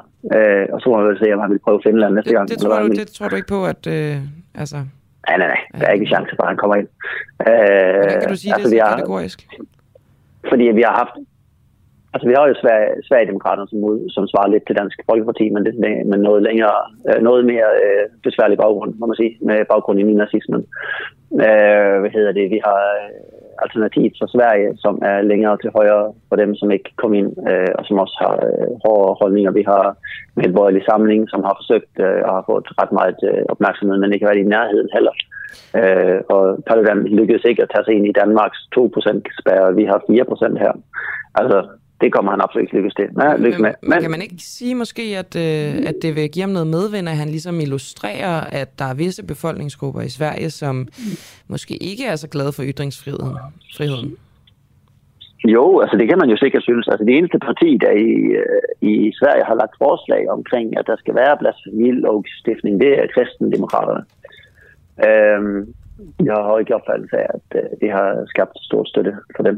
Øh, øh, eller for ham, at øh, han kan jo brænde Bibelen af for ham for deres øh, partikonvent øh, næste gang. Um, så ja, altså, det er klart, at der er folk, som er... Altså, det, alle jeg kender er jo super trætte af, af altså pisse irriteret for at se livet øh, over det, der er sket. Øh, at det er på hvem? så... Altså på, øh, på dem, der gør det. Mm. Øh, ja, de synes også, at øh, Rasmus Paludan virker som en idiot, hvis man skal sige sådan. Øh, men det er jo en anden ting. Men det er klart, at de fleste synes jo, at han har ret til det, men de synes, at det er ret unødvendigt. Mm. Øh, og jeg tror ikke, at der er så mange, der vinder point på at gøre fuldstændig unødvendige ting, øh, som skaber en masse ballade. Mm. De fleste normale mennesker synes ikke, at det er det mest øh, velprioriterede øh, arbejde for politiet i øjeblikket. Tusind tak for det, Niels øh, Porup Petersen, siger jeg korrekt nu, øhm, som altså er medlem af Riksdagen for Centerpartiet. Kan du have en god dag? Yes, rigtig måde. Tak. Hej. Og Camilla, så har jeg lige øh, siddet, mens du talte med Niels P. Petersen her, øh, og kigget lidt på nyhederne, der er rundt omkring. Mm. Øhm, det handler meget om Ukraine i dag. Ja. Igen i dag, han har sagt. Øh, borgmester i øh, Mariupol, han øh, beskylder Rusland for at benytte massegrave. Det er borgmester Vadim Bochenko, der øh, beskylder russiske styrker for at benytte sig af massegrave for at skjule beviser på barbariske krigsforbrydelser. Det er The Guardian, der skriver det. Beskyldningen den er ikke bekræftet, skal det siges. Rusland har i skrivende stund ikke udtalt sig om øh, sagen, men øh, det handler så om, at øh, borgmesteren her siger, at russiske lastbiler har flyttet lige fra Mariupols gader efter de øh, seneste ugers øh, angreb på Bonanger af den her havneby. Via lastbiler så flyttede dem hen og øh, så begravede dem i, i massegrav ved siden af en kirkegård i den nærliggende by, der hedder Manush. Ja, om krigsforbrydelser er der vist kun at sige, at vi kan frygte, at det er sandt, og håbe på, at det ikke er. Ja. Øhm, noget helt andet, Oliver. Øhm, ja, det er lidt svært at lave sådan en overgang for sådan en, øh, en voldsom nyhed her, ikke? Det gør ikke spor, altså. Men øh, jeg er blevet pålagt at sige, at øh, jeg vil også Ej, gerne vil sige, gerne, ja. jeg vil rigtig gerne sige, at den her morgenradio, den øh, jo fylder et år omkring disse dage, og øh, vi har simpelthen lavet et tilbud, hvor man kan prøve en måneds medlemskab for 1 krone. Og øh, det Hvad betyder... så? Ja, og det betyder altså, at man kan lytte til vores podcast uden reklamer og så videre. Man får adgang til en masse programmer. Øhm, tilbuddet gælder til på tirsdag. 1 krone. Det er godt nok ikke meget. Nå. øhm, man skal gå ind på øh, hjemmesiden duah.dk skråstreg 11 tal, og så får man altså direkte link til øh, det her medlemskabstilbud. Det kan jeg da kun anbefale, at øh, man gør det. Så kan det være, at man bliver hængende måske, hvis man er glad Uh, godt tænkes. for det.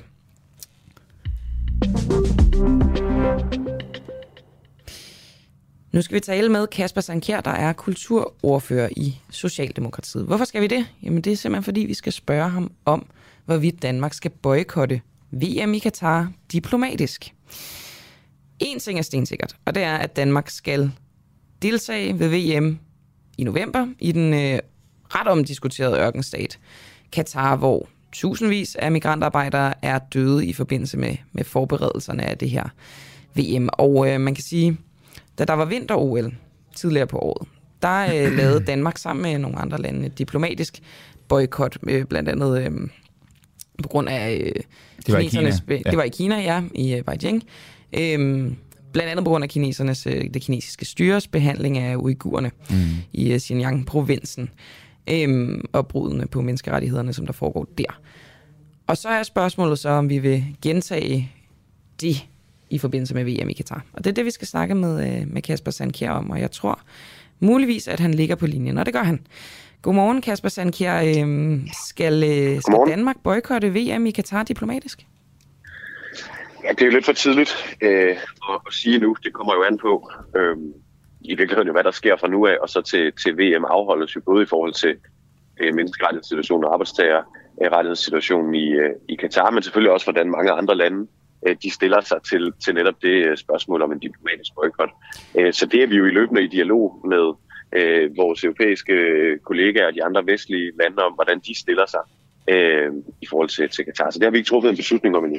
Du siger, det kommer an på, hvad der sker øh, frem imod VM. Altså man kan sige, der er jo sket ret meget på den dårlige side. Altså tusindvis af dødsfald. Den seneste rapport fra Amnesty International viser ikke lige frem, at der er nogen som helst forbedringer, til trods for den her vedvarende dialog. Så hvad er det, du vil vente på sker?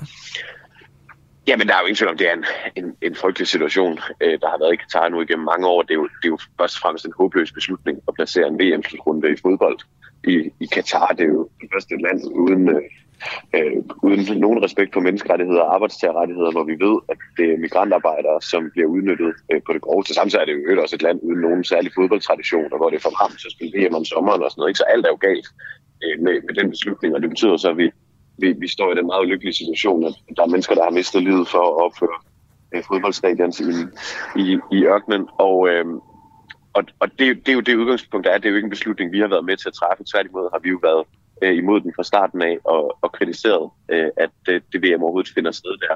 Når, når man så ser på siden beslutningen er taget, så synes jeg, der er lidt forskellige versioner øh, af, om det på sådan arbejdstagerrettighedssiden i Katar i det hele taget, af, om der er, er fremgang. Synes, at Amnesty også peger på, at der i hvert fald er nogle strukturer og systemer, som er blevet forbedret. Problemet er, at de ikke er blevet øh, implementeret ud i livet. Altså, de er ikke blevet implementeret, præcis. Øh, og, og det er selvfølgelig det, vi også øh, man sige, holder øje med. Jamen, er der tegn på, at man faktisk er i gang med at forbedre øh, situationen, eller er der ikke? Men, men i forhold til at lave en boykot, så kan man sige, hvis man skal gøre det, en diplomatisk boykot, så skal man jo gøre det, fordi man tror, det vil have en effekt. Altså, fordi det vi ved, det er jo, at Katar og lignende lande, de bruger jo de her sportsbegivenheder til det, man sådan kalder sportswashing. Altså, mm. at det skal få styret til at se, se godt ud i befolkningens øjne og i resten af verdens øjne. Og det er jo der, en diplomatisk boykot kan være et våben til i virkeligheden at, at gøre, det, gøre det til noget, der ikke er, er god PR. Og, og det skal vi tale om, Kasper Sandkær, altså det her øh, våben, men øh, altså fem måneder er der til, at der kan ske forbedringer, og det er altså 8-10 år er der øh, været altså gentagende brud på menneskerettighederne. Dødsfald, altså styret har ligesom haft, øh, har været ligeglade med, med det arbejde, som der er blevet, øh, blevet lavet, ikke? Så jeg tror, jeg har en lille smule svært ved at forstå, hvorfor I bliver ved, altså hvorfor I ikke tager et standpunkt allerede nu. Jeg ved ikke, hvad det er, vi bliver ved med. Altså, vi, vi har jo ved med at være i, i dialog, kan man sige. Ikke? Altså, I stedet for at tage det her standpunkt og lave det diplomatiske boykot. Jamen, det, det, det, det var det, jeg før. Hvis man, hvis man skal lave et diplomatisk boykot, så skal, man jo, så skal vi jo gøre det, fordi vi tror, det har en effekt så skal vi jo gøre det, fordi det fører til noget. Det her handler jo ikke bare om at have det godt med sig selv i maven. Det handler jo også om, at de, de handlinger, vi tager, gerne skal føre til forbedringer. I Katar både nu, men jo i virkeligheden også efter øh, VM-situationen. Øh, og det er jo det, vi er i, både i overvejelser og i dialog med andre lande om, hvad tror vi egentlig vil ikke størst pres øh, på styret for Øh, at, øh, at lave forbedringer? Er det ved, at vi bliver væk og sender dermed et meget klart signal om, at det, der skal i Katar, er uacceptabelt? Eller er det i virkeligheden ved at, tage dig ned og så til gengæld mødes med fagforeninger, med NGO'er, der arbejder for forbedringer af menneskerettigheder, være med til at pakke op om deres sag og give dem opmærksomhed. Det er jo den afvejning, øh, man skal lave. Kasper Sandkær, vi er... Øhm, jeg undrer mig lidt over, at det her ikke er et symbol, som øh, du og regeringen gerne vil sende til Katar. Vi lever jo en tid, hvor vi laver masser af symboler mod Rusland og sådan noget. Hvorfor, ikke, hvorfor er det her ikke et godt symbol at sende, at øh, det her det boykotter Danmark diplomatisk? Fordi vi øh, finder os ikke i det, der foregår nede i Katar.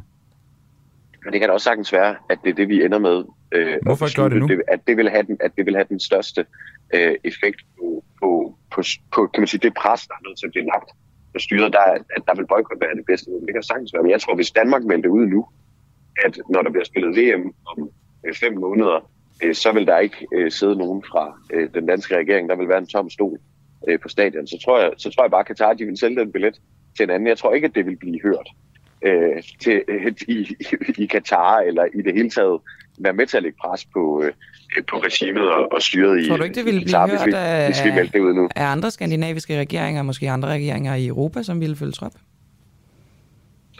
Jo, måske, og det er også derfor, vi er i, i løbende dialog med dem om også, hvordan de stiller sig øh, til det her spørgsmål. Hvad, hvad vil den negative konsekvens være ved, at Danmark går forrest den her sag?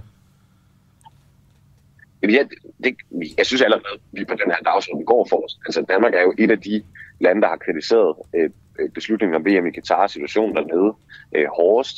Øh, vi, er, øh, øh, vi er dem, der i EU har taget øh, initiativ til, kulturministeren taget initiativ til at samle en række europæiske lande i at lægge pres på, på FIFA og på andre internationale sportsorganisationer omkring måden, de træffer beslutninger om værtskab og hvad der ligger til grund øh, for de beslutninger. Der skal mere, være mere gennemsigtighed, transparens, at menneskerettigheder øh, skal spille en klar rolle, når man træffer øh, de her beslutninger. Så jeg synes egentlig, vi, vi går forrest. Og vi skal også huske den debat, vi har nu, og som vi har haft. Må jeg ikke lige afbryde, fordi ja, vi taler jo om, om diplomatisk boykot her. Der går I jo ikke forrest. Det er fint nok, at du synes, at vi går forrest på alle mulige andre områder, men, men hvad er den negative konsekvens ved, at Danmark går forrest, når det kommer til diplomatisk boykot?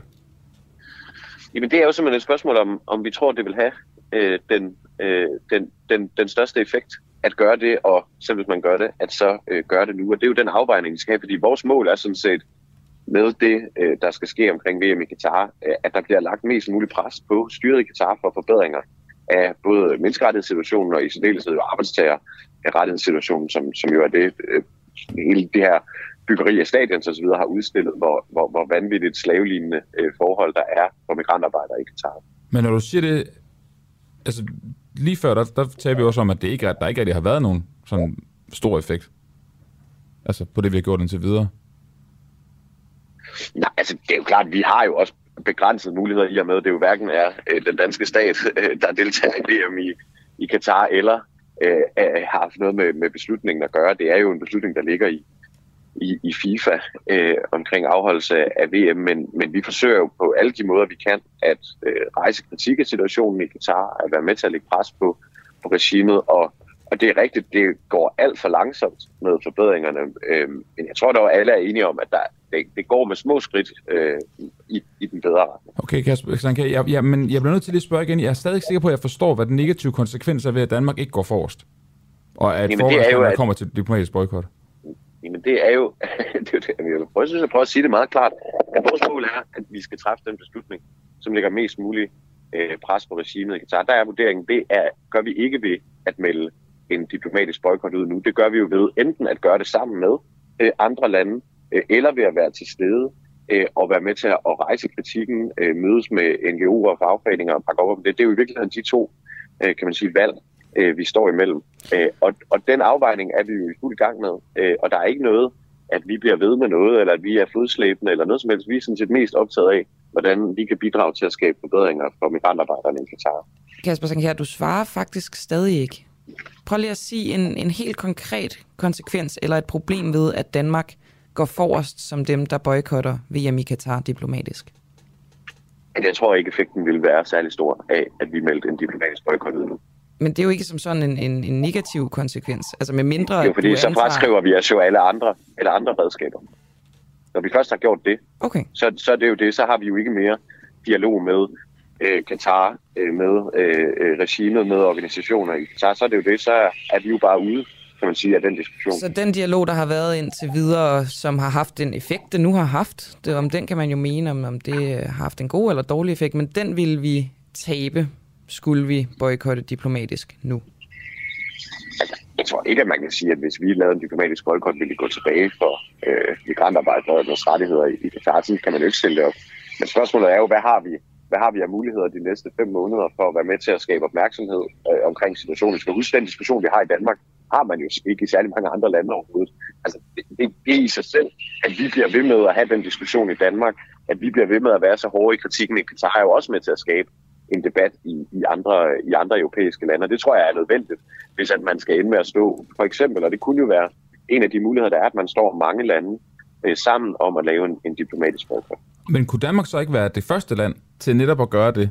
Der skal jo være nogen, der gør, tager det første skridt. Hvorfor er det ikke, at vi skal gøre det? Ja, så medmindre man gør bølgen. det sammen.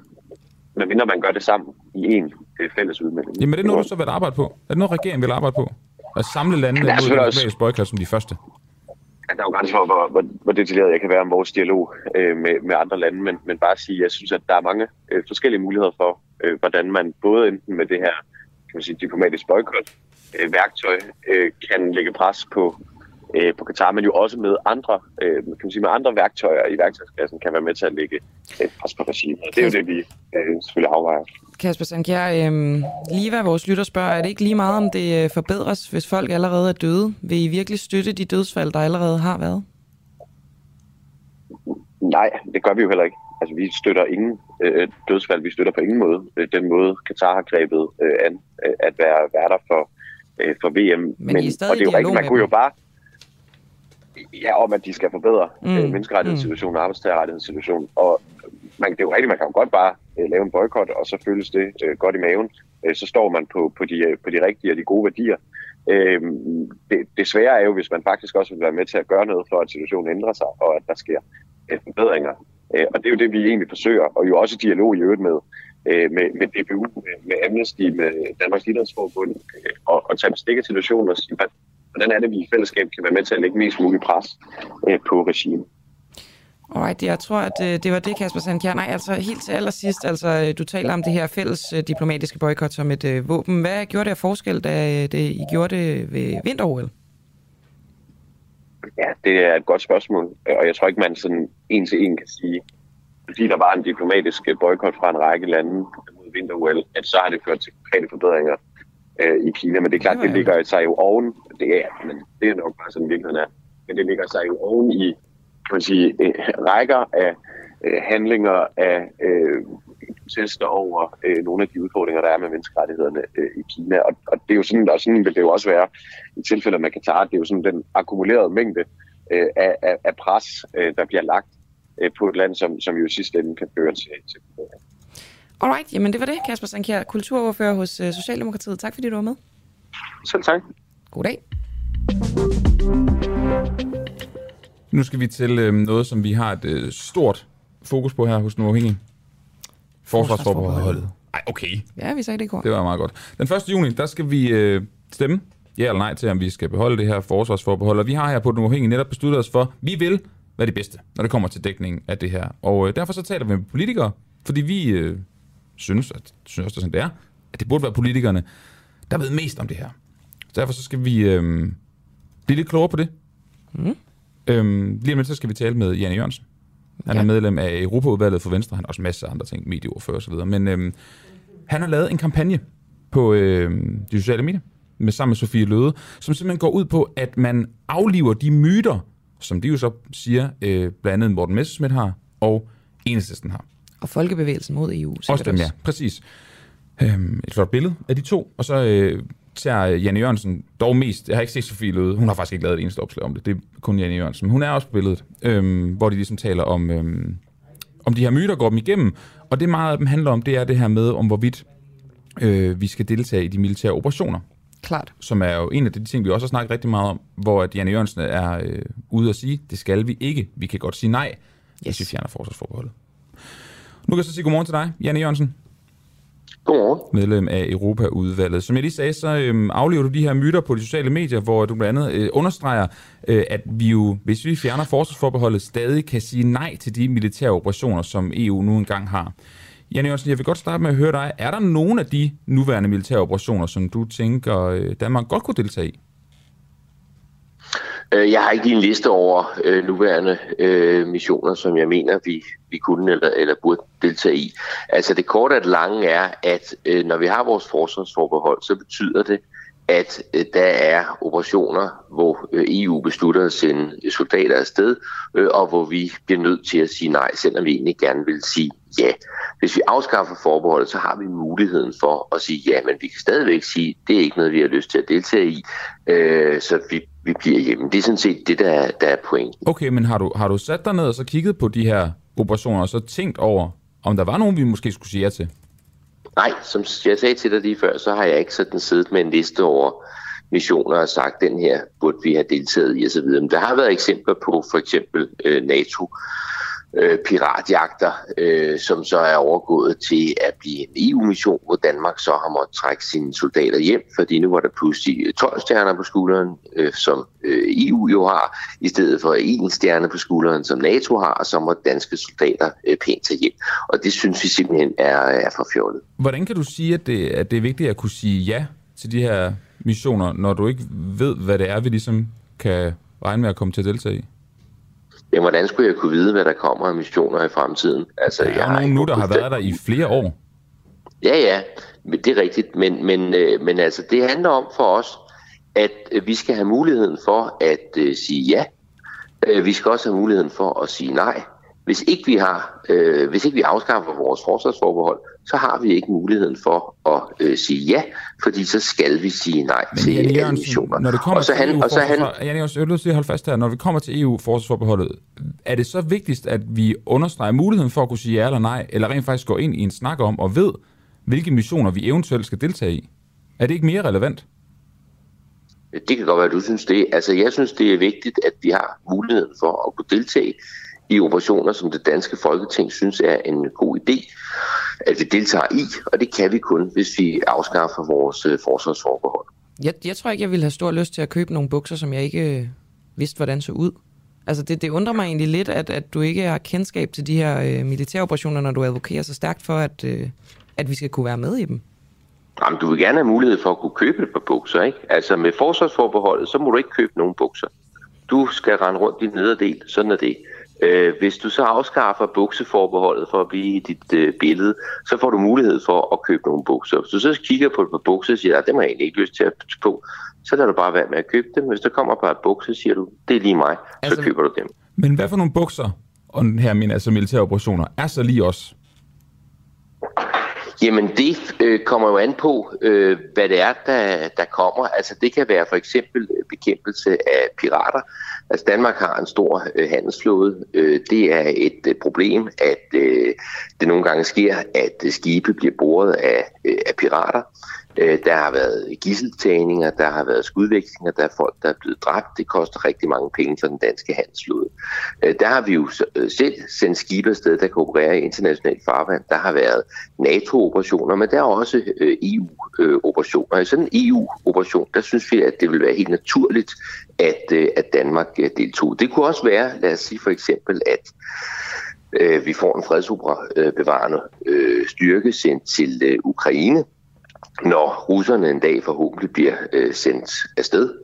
Øh, lad os så sige, at øh, det ikke på ingen måde er urealistisk, at øh, EU siger, at vi skal sikre os, at russerne ikke kommer tilbage. Vi sender en fredsbevarende styrke afsted til Ukraine. I den situation synes jeg jo, det vil være voldsomt pinligt, at Danmark var nødt til at sige til vores venner i Ukraine, beklager, vi kan desværre ikke tage med. Vi har et øh, forbehold, som vi vedtog en gang for i 1992, så øh, vi er nødt til at blive hjemme. Det vil jeg synes var så flot, så flot, så flot. Det var en jeg- jeg- operation, jeg, jeg, jeg vil rigtig jo- gerne ville have, at vi kunne deltage i. Jeg ville jo gerne have haft den her øh, snak handlet konkret om de militære operationer, der er i EU, fordi jeg synes, Jamen, det er lidt mere konkret. Men, Ja, men, men, jamen. Men du kan Men så kunne men, du jo- jeg, men men, ved jeg du kan hvad, forstå, men- Janne Jørgensen, så kan, så kan du ikke nævne de Prøv at militære høre. operationer, der er, så vi kan, ja, vi kan ikke rigtig tage den, den snak jo.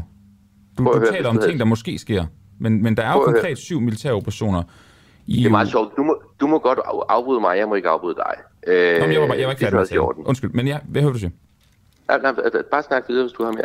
Nej, mit spørgsmål, det er fordi, nu talte vi, vi lavede øh, sammenligning med bukser og, og militære operationer og sådan noget, og jeg ville så gerne spørge, om der var nogle af de militære operationer, der er i EU lige nu, som du kunne se os deltage i. Men, men, Ja, men hvis- men hvis ikke du havde- missionerne, så vidt jeg kan forstå på det svar. Du ved ikke, hvad Men det er for missioner, havde- der er dernede. Er du færdig nu? Hmm? Hvis du havde ønsket, at jeg skulle forholde mig til de syv konkrete militære operationer, du taler om, så kunne du have sendt mig et link eller en liste og sagt, kære Jan, vi vil gerne tale med dig i radioen om de her øh, syv operationer. Nu bliver det sådan noget, lad os se, hvor, hvor, meget styr han har øh, på tingene. Lad os øh, høre, hvad han kender, om han kan nævne dem alle syv, øh, om han har gjort sig dybe tanker om, hvilke af, af missionerne øh, vi vil være med i, og hvilke vi ikke vil være med i. Altså det er jo et hypotetisk spørgsmål allerede af den grund, at vi i dag ikke har muligheden for at deltage. Men fremover, når der kommer en militær operation, så er det, at vi kan sætte os ned i Folketinget og sige, har vi lyst til at sende soldater afsted, som vi for eksempel gjorde det, da NATO bad at sende soldater afsted til Mali, så havde vi en diskussion af det i Folketinget, er det en operation, vi ønsker at deltage i, eller er det en operation, vi ikke ønsker at deltage i. Så jeg skal bare lige forstå, du synes ikke, det er relevant, at når du laver en kampagne, hvor du siger, at det er vigtigt, at vi får muligheden for at kunne sige ja og nej til militære operationer, så er det ikke relevant at tale om, hvilke militære operationer vi kan deltage i, i, dem, der, i forhold til dem, der er i EU. Det har der ikke sagt noget om. Jeg siger Nå, bare, du sidder at og den der... beskylder mig for, at jeg... Ikke beskylder, men du sidder og siger, at hvis jeg gerne ville have snakken skulle have handlet om det, så, så skulle jeg have advaret dig om det. Ja, jeg tænker bare, at hvis du siger, at vi skal stemme ja eller nej, så havde det også været relevant at, at tale om det jo. Altså de konkrete missioner. Ja, jeg tænkte, at øh, Nå, jeg, synes, på. jamen, jeg synes godt, jeg kunne høre den lille biblyd. Altså, det kan, Han havde også en bagkant. ja, det kan også være derfor. Skal det lige sige. Det kan også være, Oliver, han blev sur, fordi, også fordi så brugte du ordet beskyldning. Ja, det, var, det vil jeg gå faktisk godt beklage. der, det der, var kom lidt, øh, der kom lidt øh, dårlig stemning, Ja, det skal jeg ikke kalde det det, Jo. mellem øh, dig og Jan. Men altså, okay, det er jo fair nok, det sker nogle gange. Øhm, han synes måske, at vi rodede lidt for meget i, om han kunne nævne de her militære operationer. Altså, jeg synes egentlig, det er meget relevant, når man advokerer for, at vi skal kunne sige ja til noget, at man så på baggrund af, hvad der foregår lige nu, får en idé om, hvad det er, vi, øh, hvad det er for en buffet, der folder sig ud foran os.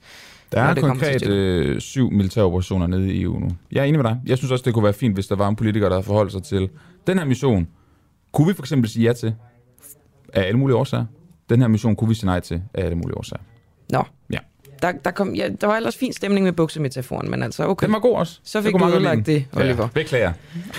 Nå, ved du hvad, vi snakker nok med Jan en anden gang. Øhm, Ja, nu skal vi uh, snakke med en uh, franskmand, en dansk uh, fransk mand, bare lige fordi, at uh, anden runde af det franske præsidentvalg, det jo finder sted på søndag. Og øhm, det er anden og sidste runde, det er to kandidater, Marine Le Pen og... Øhm, og hvorfor, nu vil jeg kalde ham øh, Hollande, det er Macron selvfølgelig. Macron. Øhm, nå, men det er de to, der er op imod hinanden, og øh, så er det jo meget godt lige at få en lille statusrapport fra Mhm. mm-hmm. der, hvor øh, det sker. Det skal vi have af dig, øh, Jean-Marc. Øh, velkommen til. Ja, velkommen. Ja, tak. Øh, Jean-Marc, øh, måske, altså, jeg ved ikke, om det er lidt for lige på og hårdt, men øh, hvem stemmer du selv på på søndag? Uh, uh, skal jeg ikke høre, høre det hele? Undskyld, kan du sige det igen? Hvem, øh, hvem stemmer du selv på på søndag? Ah, specielt jeg tror, jeg skal stemme blankt. Stem blankt, Uh, Hvorfor ja, ja, ja. Uh, fordi jeg synes, når fem år med Marine Le Pen, det er virkelig noget fri og dårligt. Så um, Macron er ikke bedre, fordi vi kan godt Macron. Okay, ingen af dem er gode. Hvad hedder det nu? øh, Det Det er, næste hvor, ting. Jean-Marc, stemmer det ikke meget godt overens med, med det billede, der er af den, den unge franske vælger lige nu? Nu, først vil jeg bare at uh, få et liv, ligesom dansk. Men det, det, vi har det svært. Det er bare kompliceret for os. FNB. Det er godt. så for pokker. Nu ryger forbindelsen til Frankrig. Hallo? Ja. Jeg ved ikke, om du... Øh, kan, kan du gå vi igennem hos dig, Jean-Marc? Ja, Undskyld, jeg er ikke så. Nej, den, øh, nej, den hakker øh, meget i begge retninger, tror jeg. Øhm, det kan være, at jeg ringer til Jean-Marc en anden gang. Du skal have tak, fordi du stillede op. Altså, øh, teknikken ville det altså ikke, som, øh, som vi ville det, men, men rigtig god dag og godt valg, Jean-Marc. Ah, det kan. Hej, Jeg kan hej, ikke hej. Nej, ikke, ikke rigtigt. Øh, det, det er en virkelig dårlig forbindelse, men, øh, men tak, fordi du var med. Ah, okay. Ja. Okay, det, det er selvfølgelig lidt, øh, lidt ærgerligt, men det var, det, var, det var lidt for vanskeligt. Jeg tror også, vi havde noget forsinkelse på. Det var som om, han svarede Ja, det mange var. sekunder Men vi efter. fik øh, ud af, at han stemte blankt. Ja. Og jeg kan så sige, at han har faktisk sendt nogle videoer, Jean Marc, det var egentlig det, jeg gerne ville have talt med ham om- om også, men øhm, om netop, at unge vælgere som ham selv øhm, faktisk ikke gider at stemme. Ja, det er jo interessant. De kan simpelthen, fordi de kan ikke lide nogen af dem. Øhm, ja. Altså, de gider godt at stemme, men de stemmer blankt, så de øh, giver ligesom en stemme til demokratiet, men de giver ikke en ja, men det er så ikke alle, der gør det heller. Nå, de, Desværre. de okay, så også, øh, skulle også være... Lav valgdeltagelse. Ja, ja okay. Nå. Prøv at, Oliver, vi øh, har cirka fire minutter tilbage af Mhm. dagens udsendelse. Det kan vi jo meget øh, fint benytte til at lave en lille teaser for et af de programmer, som man øh, har eksklusivt adgang til, hvis man er medlem af den uafhængige. Det hedder Snyd og Bedrag. Det gør det. Det er med øh, Morten og øh, Peter Marstal som øh, værter, og i denne her uge, der øh, interviewer de Nils Krøgaard, som er psykologisk entertainer, og blandt andet har hjulpet efterforskere i politiet med nogle tips og tricks til at gennemskue de kriminelle. Og i det her afsnit, der fortæller han om, hvordan man bruger psykologisk manipulation til at få, hvad man vil have. Det er meget i snyd og bedragsånd, ikke? som jo, Jo. er et program, hvor man simpelthen interviewer forskellige folk om, hvordan man øh, bedst kan snyde. Ja. Jeg har jo længe øh, advokeret for, at de skal interviewe sådan en øh, con artist, altså sådan en, øh, p- nej, pickup artist hedder det. Nå, ja. Ja, det er som om, de ikke rigtig kan finde nogen i Danmark, så skriv, altså, skriv ind på deres Facebook-side Snyd og Bedrag, hvis I kender sådan en dansk pickup artist. Det synes jeg er jo sådan skrækkeligt. Mænd, der spekulerer i, hvordan de kan snyde kvinder til at gå med dem hjem, simpelthen. Ja, det, der er nogen, der har forfinet det.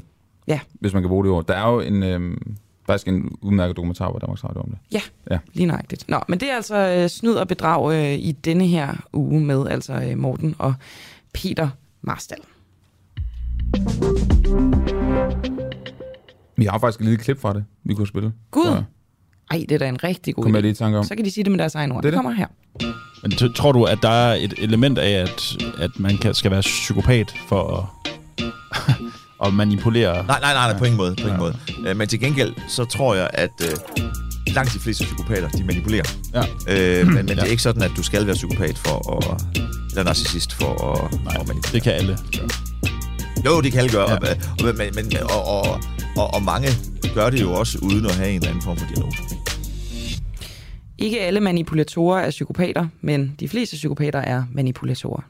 Det er jo meget godt at vide, ja. hvis man selv er kommet til at manipulere en lille smule en gang imellem, hvis man gerne vil have sin vilje. Klokken den er øh, 8.58. Det er fredag. Og vi, øh, vi kommer igen på mandag. Ja, det tror jeg faktisk ikke, jeg gør. Det, Først på tirsdag. Ja, jeg gør heller ikke. Så er det nok Asger Jule eller Christoffer Lind. Det er det sikkert. Vi er øh, ved at være vejs ende på en dag, hvor vi øh, ja, stadig ikke fik svar på, hvilke nogle missioner vi skulle deltage i, hvis vi øh, fjerner forsvarsforbeholdet i EU. Det kan jeg mærke, det irriterer mig faktisk lidt. Nå, jamen altså, øh, så må vi jo bare jagte det videre. Og det altså. gør vi. Det, Det kan lover jeg dig, at vi gør. jeg tror, intet kan bremse dig, Oliver Nej. Breum, i, øh, i den mission. Det kan det vi bliver selvfølgelig også ved med at ringe til diverse supermarkedskæder for at høre, om de har øh, styr på øh, deres chokoladesalg mere i den forstand, at de har sikret sig, at de ikke sælger chokolade, som er øh, produceret af børnearbejdere og børneslaveri. Det har vi ikke kunne få svar på endnu. Vi har prøvet at ringe meget til Selling Group blandt andet, som, øh, som simpelthen ikke lige har svaret os. Mit en fin besked i begyndelsen af udsendelsen. Det kan være, at de kan svare på den her over weekend, ellers så ringer vi til dem igen mandag morgen, tænker jeg. Meget muligt. Øhm, husk at gå ind i øh, den uafhængige app for at høre alle mulige fantastiske programmer. Og øh, så sætter jeg lige den her på. Gør det. Det er noget, der indikerer, at programmet er ved at være over. Oliver Breum, som har siddet her ved siden af mig, og ved siden af dig, der har jeg siddet. Camilla Boracchi. Og vi taler meget i kor i dag, er og øh, ude i regien, der har øh, Barry Vessel stået for øh, al teknik og line alle kilder op og så videre. Og programmet er sat sammen af... Ja, mig. Vi ses. God dag.